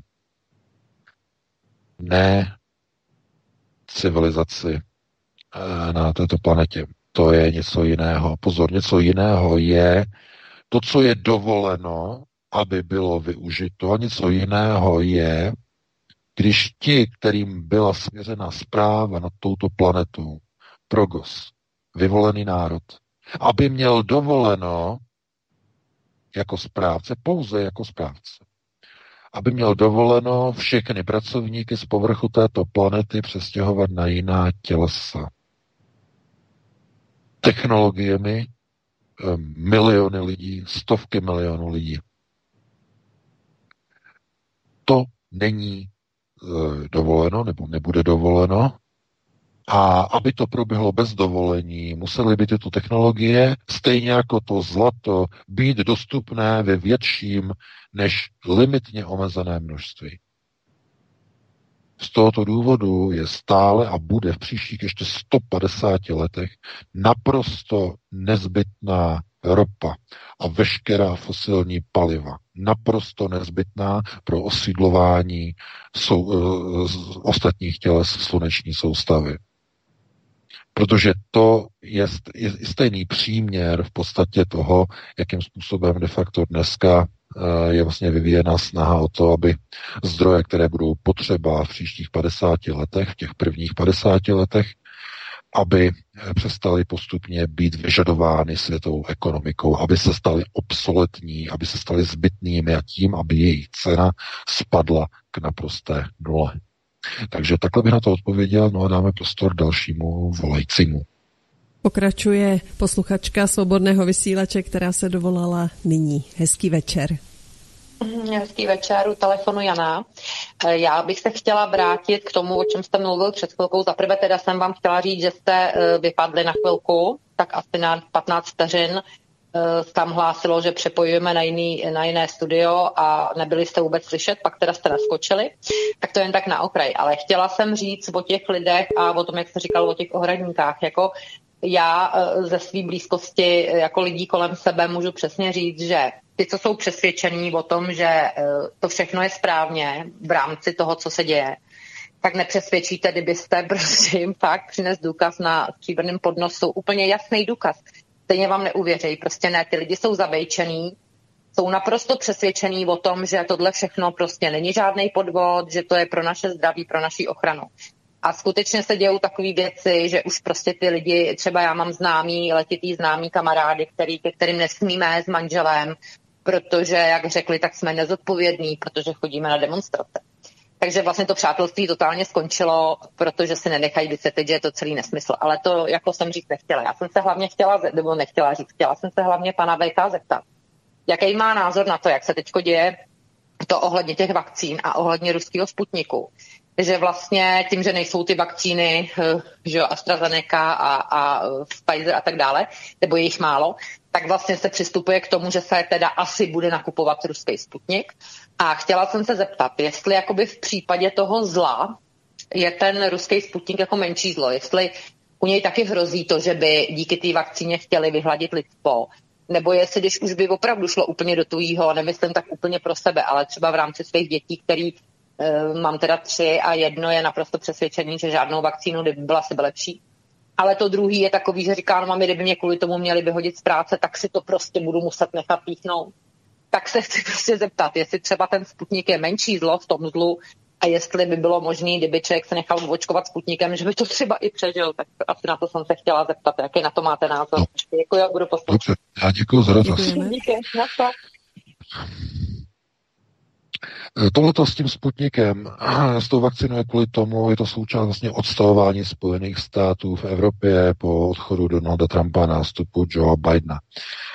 Evropa po eh, pro Evropu je nástup Bidena signálem, že eh, globální moc Spojených států, zejména v Evropě, končí.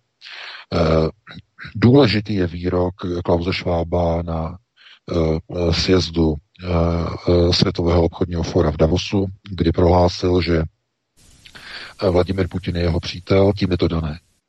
To znamená, teď, teď momentálně, jakmile on to řekl, okamžitě, co se stalo, že zase to slučilo, jakmile on to řekl, okamžitě začal Babiš de facto znovu už po několikáté přehazovat výhybku a začal eh, vyvíjet jako aktivity směrem k ruskému sputniku.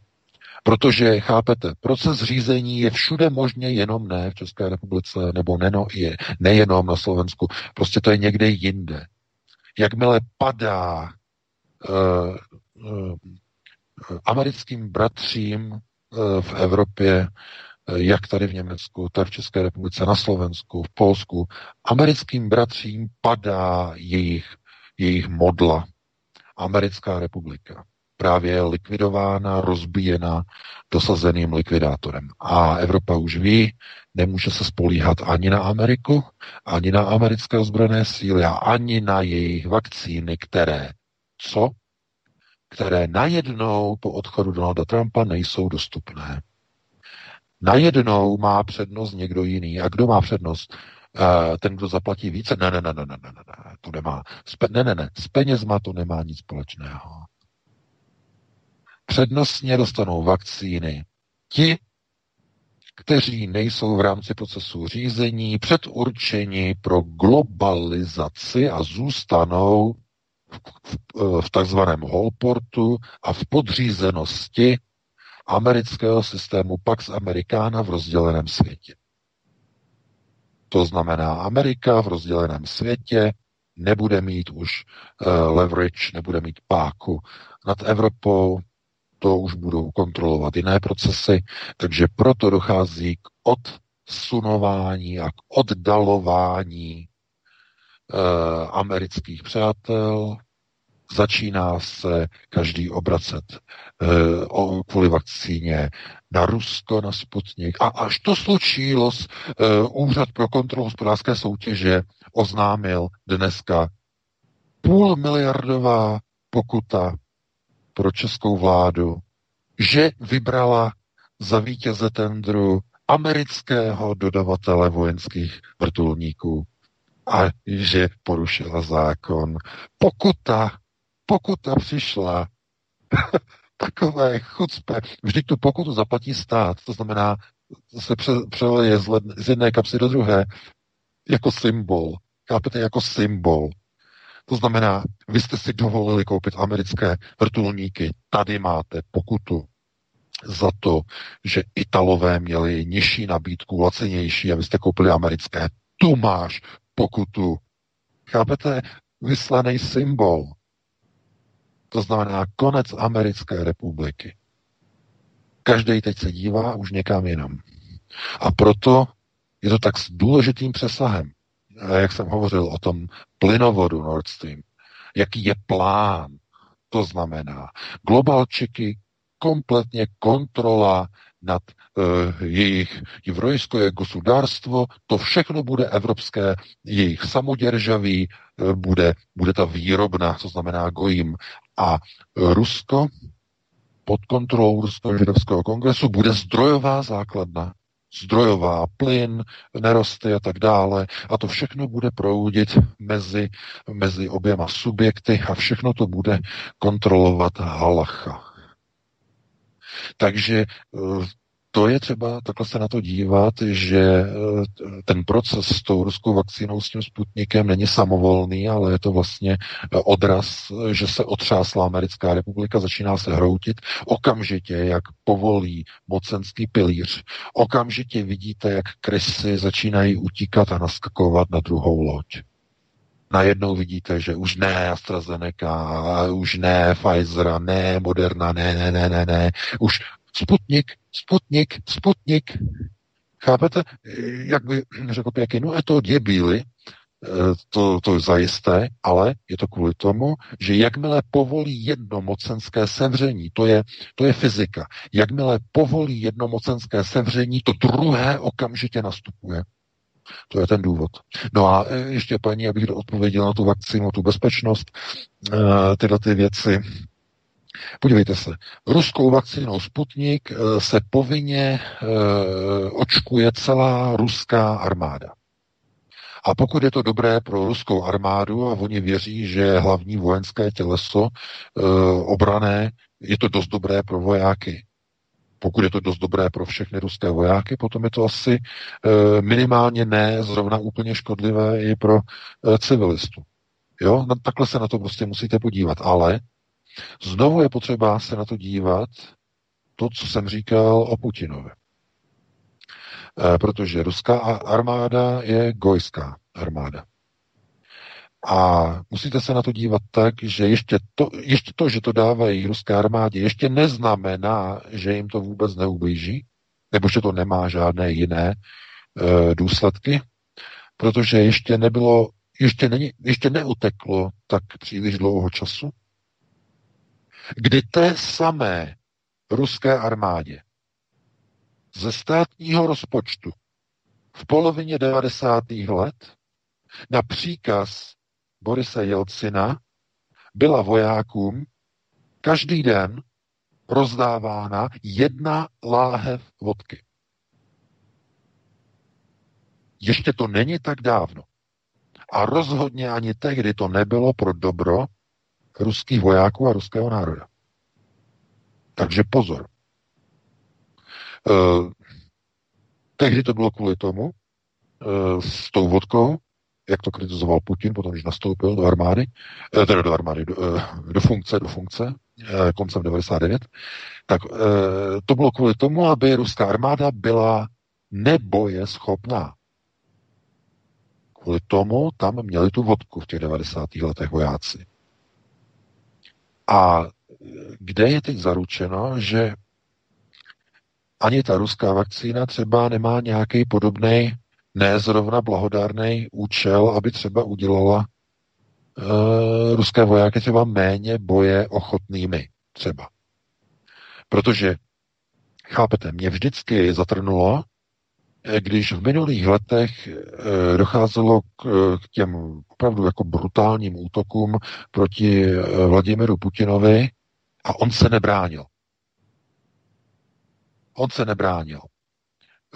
Navalnej ho pomlouval a dokonce i tam útoky na jeho rodinu, na jeho, na jeho manželku, děti, tohleto.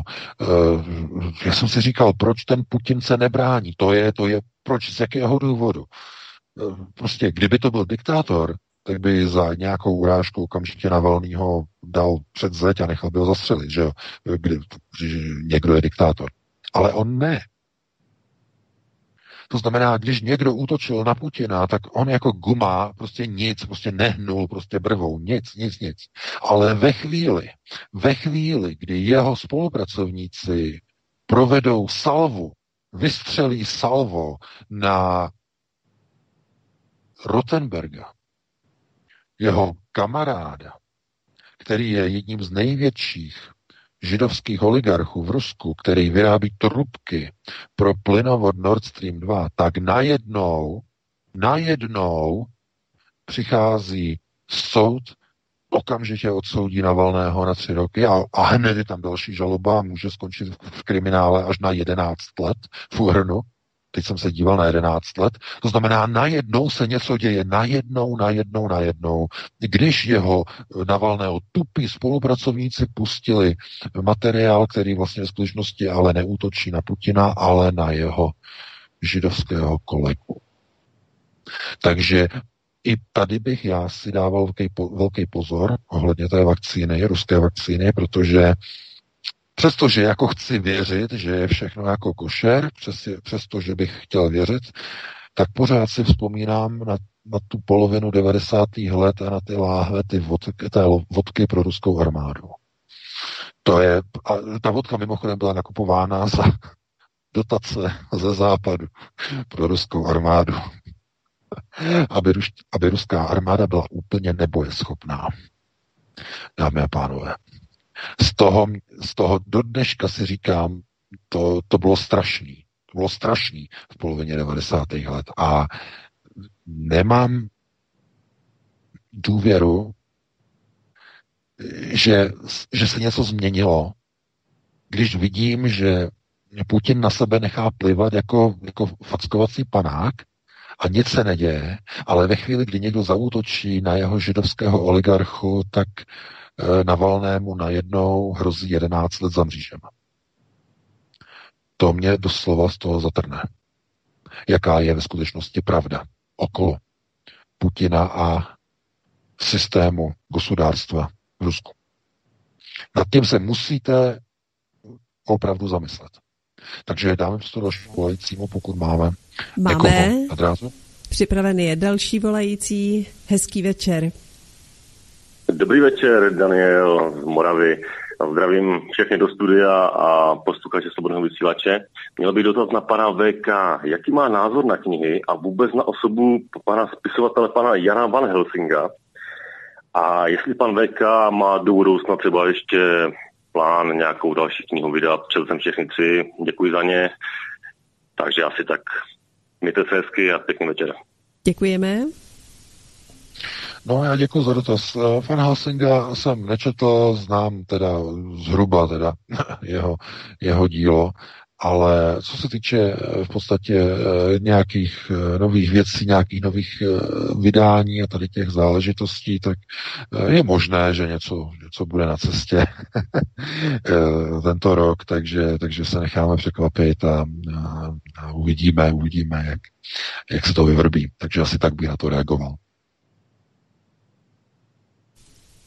Tak, teď tady zatím další volající není, ale přišlo několik otázek Vezmu to tak, jak přišli. Hezký večer, je to asi naivní dotaz, ale proč je dopuštěno, aby soud řídil stát? To může vydávat a schvalovat zákony, vždyť rozhoduje, co projde a co ne.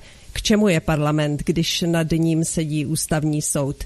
Bylo by teoreticky reálné, aby vláda, parlament zrušil rozhodovací pravomoc ústavního soudu? Děkuji. Zdeněk. Um, já děkuji za to samozřejmě. Tohleto um, takhle. Na tohle, na tohle je třeba odpovědět takhle. Uh, Jistě víte, co se stalo na Slovensku. Na Slovensku e, změnili pravomoce ústavnímu soudu, omezili pravomoce slovenského ústavního soudu, e, ta koalice okolo e, generála Strnavy a e, další, e, kteří tam jsou, takže tam silně omezili e, pravomoce ústavního soudu, zakázali ústavnímu soudu vykládat a prosím vás, teď abych to řekl přesně, eh, vzali, sebrali ústavnímu soudu na Slovensku pravomoc vykládat eh, vykládat zákony myslím, že to je zákaz výkladu, že nesmí vykládat zákony, e, jejich, jejich působnost, je tam nějak tak speciálně, když tak posluchači ze Slovenska. To jsou takové ty judikáty, judikáty upozorní, tak. Když, tak, když tak posluchači ze Slovenska nás upozorní, opraví, ale vím, že tam vzali zásadní pravomoc slovenskému soudu. E, ve smyslu, e, že nemohou rozhodovat a měnit znění zákonu tak nějak, tak nějak, myslím, že to bylo nastavené. A tohleto, kdy, po něco podobného, kdyby proběhlo v České republice, tak by de facto to bylo okopírování toho brutálně negativního procesu ze Slovenska do České republiky. Ten ústavní soud přece dělá jednu věc, nebo takhle má dělat jednu věc, že zákony, které jsou e, chorobné, nebezpečné proti lidu a jsou schváleny eh, šíleným parlamentem, s šíleným generálem, eh, tak má udělat to, že ty zákony zruší, protože jsou proti lidu. To je ochranná funkce zdravé republiky. Ten ústavní soud je strašně důležitý. Jenže problém je v tom, když ten ústavní soud se dostane pod kontrolu globálních procesů řízení a začne přijímat zákony proti lidu. Protože co se stane, když ústavní soud začne přijímat zákony proti lidu? Lid začne křičet, zrušte ústavní soud. A to je přesně to, o co ve skutečnosti globalisté usilují. Oni totiž ústavní soud nejprve donutí, aby začal přijímat zákony proti lidu a potom sám lid ten ústavní soud zruší. To je to nosoté chucpe. Protože kdyby globalisté řekli, my zrušíme té a té zemi soud, tak co by se stalo? No všichni by se semkli a sešikovali na obranu ústavního soudu, že? I vlastně v jakékoliv zemi by řekli, ne, ne, ne, ne, my si nenecháme. Kdyby Brusel řekl, vy, Česká republika, si musíte povinně zrušit ústavní soud, no tak všichni by okamžitě se srotili a řekli by, ne, ne, ne, my si nenecháme ústavní soud, soud sáhnout. Takže to by nefungovalo.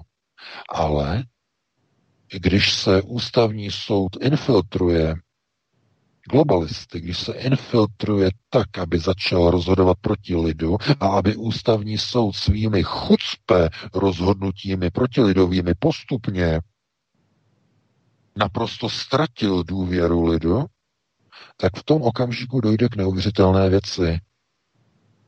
Globalisté nemusí ani hnout prstem a sám lid začne křičet pro zrušení pravomoci ústavního soudu anebo pro úplné zrušení ústavního soudu. To je ten chorobný proces. To znamená, to, co, to, co udělal Rychecký a jeho skupina, jeho družina lojalistů, těch jedenácti z patnácti, eh, tak to je pouze eh, v podstatě proces, který už hníje uvnitř ústavního soudu delší dobu. Když víte, že před rokem a půl tam schválili zákon, že diskriminace je v pořádku, že hotelier v Ostravě může neubytovat ruské turisty, když mu odmítnou podepsat, že nesouhlasí s s okupací Krymu a tak dále a tak dále. To znamená ty strašné judikáty, které tam začaly vylézat z ústavního soudu v posledních letech, nebo ty judikáty z různých, já ani si na ně na, vš- na všechny nevzpomenu. E, bylo to několik kaus v poslední době. To znamená, e, tak takové, takové to rozbřednutí a ta ztráta důvěry lidu v ten ústavní soud se postupně nabaluje a teď to pouze vygradovalo. Ale to není řešení. Zrušení toho soudu není řešení. Jediným řešením je očištění toho soudu. Očištění tak, aby tam byli soudci, kteří skutečně plní svoji práci a kteří skutečně ochraňují lid a ochraňují ústavu a jeho práva. Tací soudci tam musí být. A to, že tam nejsou, to je tragédie samozřejmě. A jak je, jak je to dopuštěno, jak k tomu bylo nakročeno, no, chápete, zase znovu, soudy jsou jejich. Koho? Hm, nosatých. To znamená, jsou jejich, jsou to jejich soudy. A eh, oni prostě jedou globál proces, jedou globál proces. Podívejte se, eh, když v České republice to je, to je úplně chorobné. Ale když v České republice v době nouzového stavu ukradnete nějaký rohlík, tak jdete na, nebo můžete eh, jít eh, do kriminálu na delší dobu než eh, cizinec, Černoch, který znásilnil nedaleko Terezína 15-letou holku. Vy za ukradený rohlík nebo tabulku čokolády můžete jít až na 8 let do vězení a tenhle ten dostane rok a půl. Chápete? No, to jsou samozřejmě ty takzvané nosaté judikáty. To znamená, na goji musí být tvrdost, přísnost, tak oni říkají, tak je napsáno v Talmudu, a oni se tím řídí. A podívejte se, kdyby někdo to chtěl vyřešit, nebo někdo to chtěl zlepšit a vyřešit tenhle ten problém, tak samozřejmě řekne, je potřeba tam dosadit takové soudce, kteří budou hájit zájmy lidu a ne zájmy někoho jiného. Zájmy lidu. Protože pokud někdo začne říkat, pojďme zrušit ústavní soud, je to ten samý proces, který proběhl na Slovensku. Ten samý proces.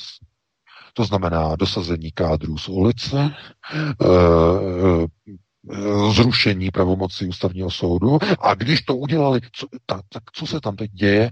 No teď tam pošlapávají občanská práva. Zrovna teď. Díky tomu, že ústavní soud už je odstaven. Už nemůže činit, už nemůže konat, je odstaven. Změnili procesní pravidla, e, ústavně to prosadili, takže ústavní soud musí projednávat velmi dlouho, než začne něco projednávat, to tam změnili, aby se to spožďovalo, spožďovalo a má svázané ruce ústavní soud a díky tomu tam můžou dělat ty pokusy na těch Slovácích. Včetně tedy těch nápadů na zákaz mluvení. Stihneme tak to ještě... dopadne, když jen, jenom chci říct, že tak to dopadne, eh, když omezíte eh, vlastně činnost ústavních soudů a de facto nepochopíte, že když je někde problém, je třeba eh, ten proces opravit a nikoli se ho zbavit. To je důležité. Opravit a nikoli se prostě zbavit, protože ten ústavní soud vznikl na obranu lidu a na ochranu lidu. Jeden z pilířů ochrany národa takže ten nemůžete přece podseknout ten pilíř a říct, oni v tom pilíři jsou červy, že jo, on to drží ten most, ale jsou tam červy, tak ho pojďme podseknout.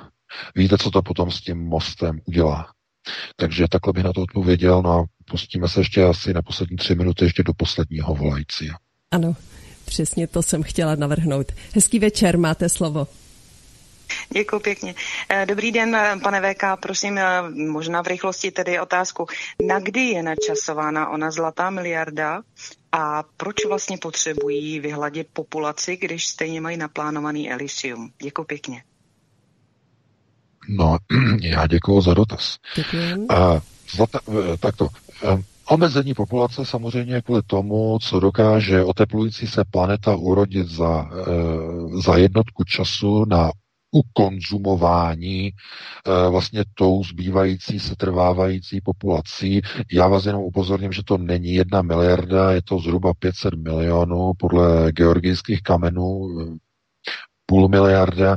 E, je to takové jako, nad, jako dvakrát, dvakrát tolik, ale jde trochu o jinou věc, že mm, v podstatě tohleto omezení nebo tady ta limitace de facto je kvůli tomu, že eh, i když bude jednou v nějaké chvíli elita, eh, řídící světová elita bude odsunuta na oběžnou dráhu do bezpečí, tak eh, stejně všechny technologické procesy a všechny potraviny a všechny zdroje se stále budou ještě dalších několik stovek let získávat z povrchu planety.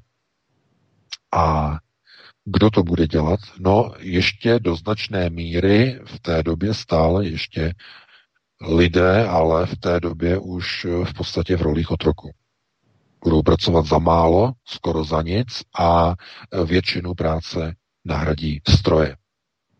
Takže ta, ta, ta poloha, ta poloha de facto té zlaté miliardy je na to, je na, na uchování v podstatě produkce, na zachování produkce výroby celé planety ve chvíli, kdy už na větší uživení populace nebudou prostředky na povrchu planety. A z tohoto důvodu se přijímají opatření v této chvíli, ale není to likvidace obyvatel, jako že by někdo prostě někoho zabíjel, někoho mordoval. Ne, ne, ne. Jim stačí, když se sníží populační kvocient v populaci.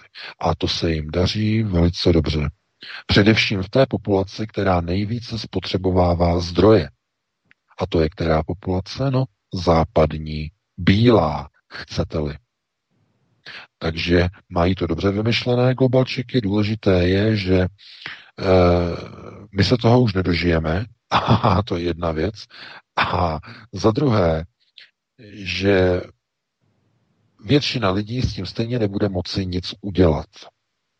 S výjimkou lidí, kteří se, za, kteří se takzvaně zařídí za sebe, zařídí se podle svého. Bude velmi náročné a je třeba jako uznat jako spoustu lidí, kteří prostě dneska už nad tím přemýšlí, jaká je schopnost eh, sám si vyrábět elektrickou energii, eh, vytvoření různých ostrovních systémů, což je to nejjednodušší v dnešní době, co dokážete udělat pro svoji samostatnost. To nejjednodušší, ale musíte mít i svůj vlastní zdroj vody, to je druhá věc. Musíte mít svůj vlastní zdroj obživy, což je nejtěžší věc. Skoro nejtěžší věc. Výroby potravin, ale úplně to nejdůležitější je, aby jste měli v podstatě svobodu. Protože i když budete mít všechno e, soukromého, budete mít, e, budete izolováni, nebo nemusíte být izolováni, musíte, můžete být úplně samostatní, nebudete záviset na civilizaci, všechno budete mít od, v podstatě vlastní, i potraviny vlastní, budete si všechno vyrábět, budete úplně nezávislí na státu, na systému, eh, dokonce si zprovozníte nějaký bartrový obchod eh, s dalšími lidmi. Tak všechno to nakonec nebude vůbec k ničemu, pokud nebudete mít svobodu. Protože pokud není svoboda, tak nic z toho, co jsem jmenoval, vám nenechají ve vlastnictví. Ani tu fotovoltaickou elektrárnu, ani ten dům, ani tu studnu, ani tu vodu v té studni, ani tu půdu, kde si pěstujete potraviny, ani ty potraviny, které si vypěstujete, ani ten chleba, který si upečete, Naprosto vůbec nic. Všechno vám nejdříve zakážou, nebo zdaní, a nebo zlikvidujou. Proto, aby tyto skupiny lidí, kteří nebudou podléhat procesům, řekněme, globálního řízení, kteří se nebudou chtít podílet na budování onoho nového úžasného světa globalistu, tak uh, musí mít svobodu, protože pokud svobodu být nebudou, tak není naděje na vybojování všech těch uh, vlastně prvků přežití v nové době, v nové éře, tak, abyste mohli mít skutečně nezávislost, tak, abyste mohli být nezávislí, musíte být nejprve svobodní. Takže takhle bych na to odpověděl. Byl to poslední dotaz, poslední odpověď. Máme 2203. Já bych se rozloučil s tebou Vítku, s tebou Helenko, eh, se všemi vámi, s vámi ostatními, pokud jste nás poslouchali a pokud vás zaujalo dnešní vysílání, tak možná se uh, uslyšíme a naladíte si nás opět za týden po 19.15, spíš tak nějak později 19.20.25. Příští týden v pátek opět probereme nová aktuální témata z domova i ze světa. Já se budu těšit a do té doby vám přeji krásný víkend a úspěšný nový pracovní týden. Takže pěkný večer. Já se s tebou také loučím, VK, se krásně, také s tebou Helenko i s vámi, milí posluchači. Děkujeme vám, že nám voláte, že nás podporujete, že nám komentujete na YouTube a, a budeme se těšit také příští pátek. Samozřejmě pro vás tu máme další pořady 24 hodin denně na svobodném vysílači. To bylo všechno, zdraví vás svítek, příjemný zbytek dnešního večera, hezký víkend a příště se s vámi těšíme na slyšenou.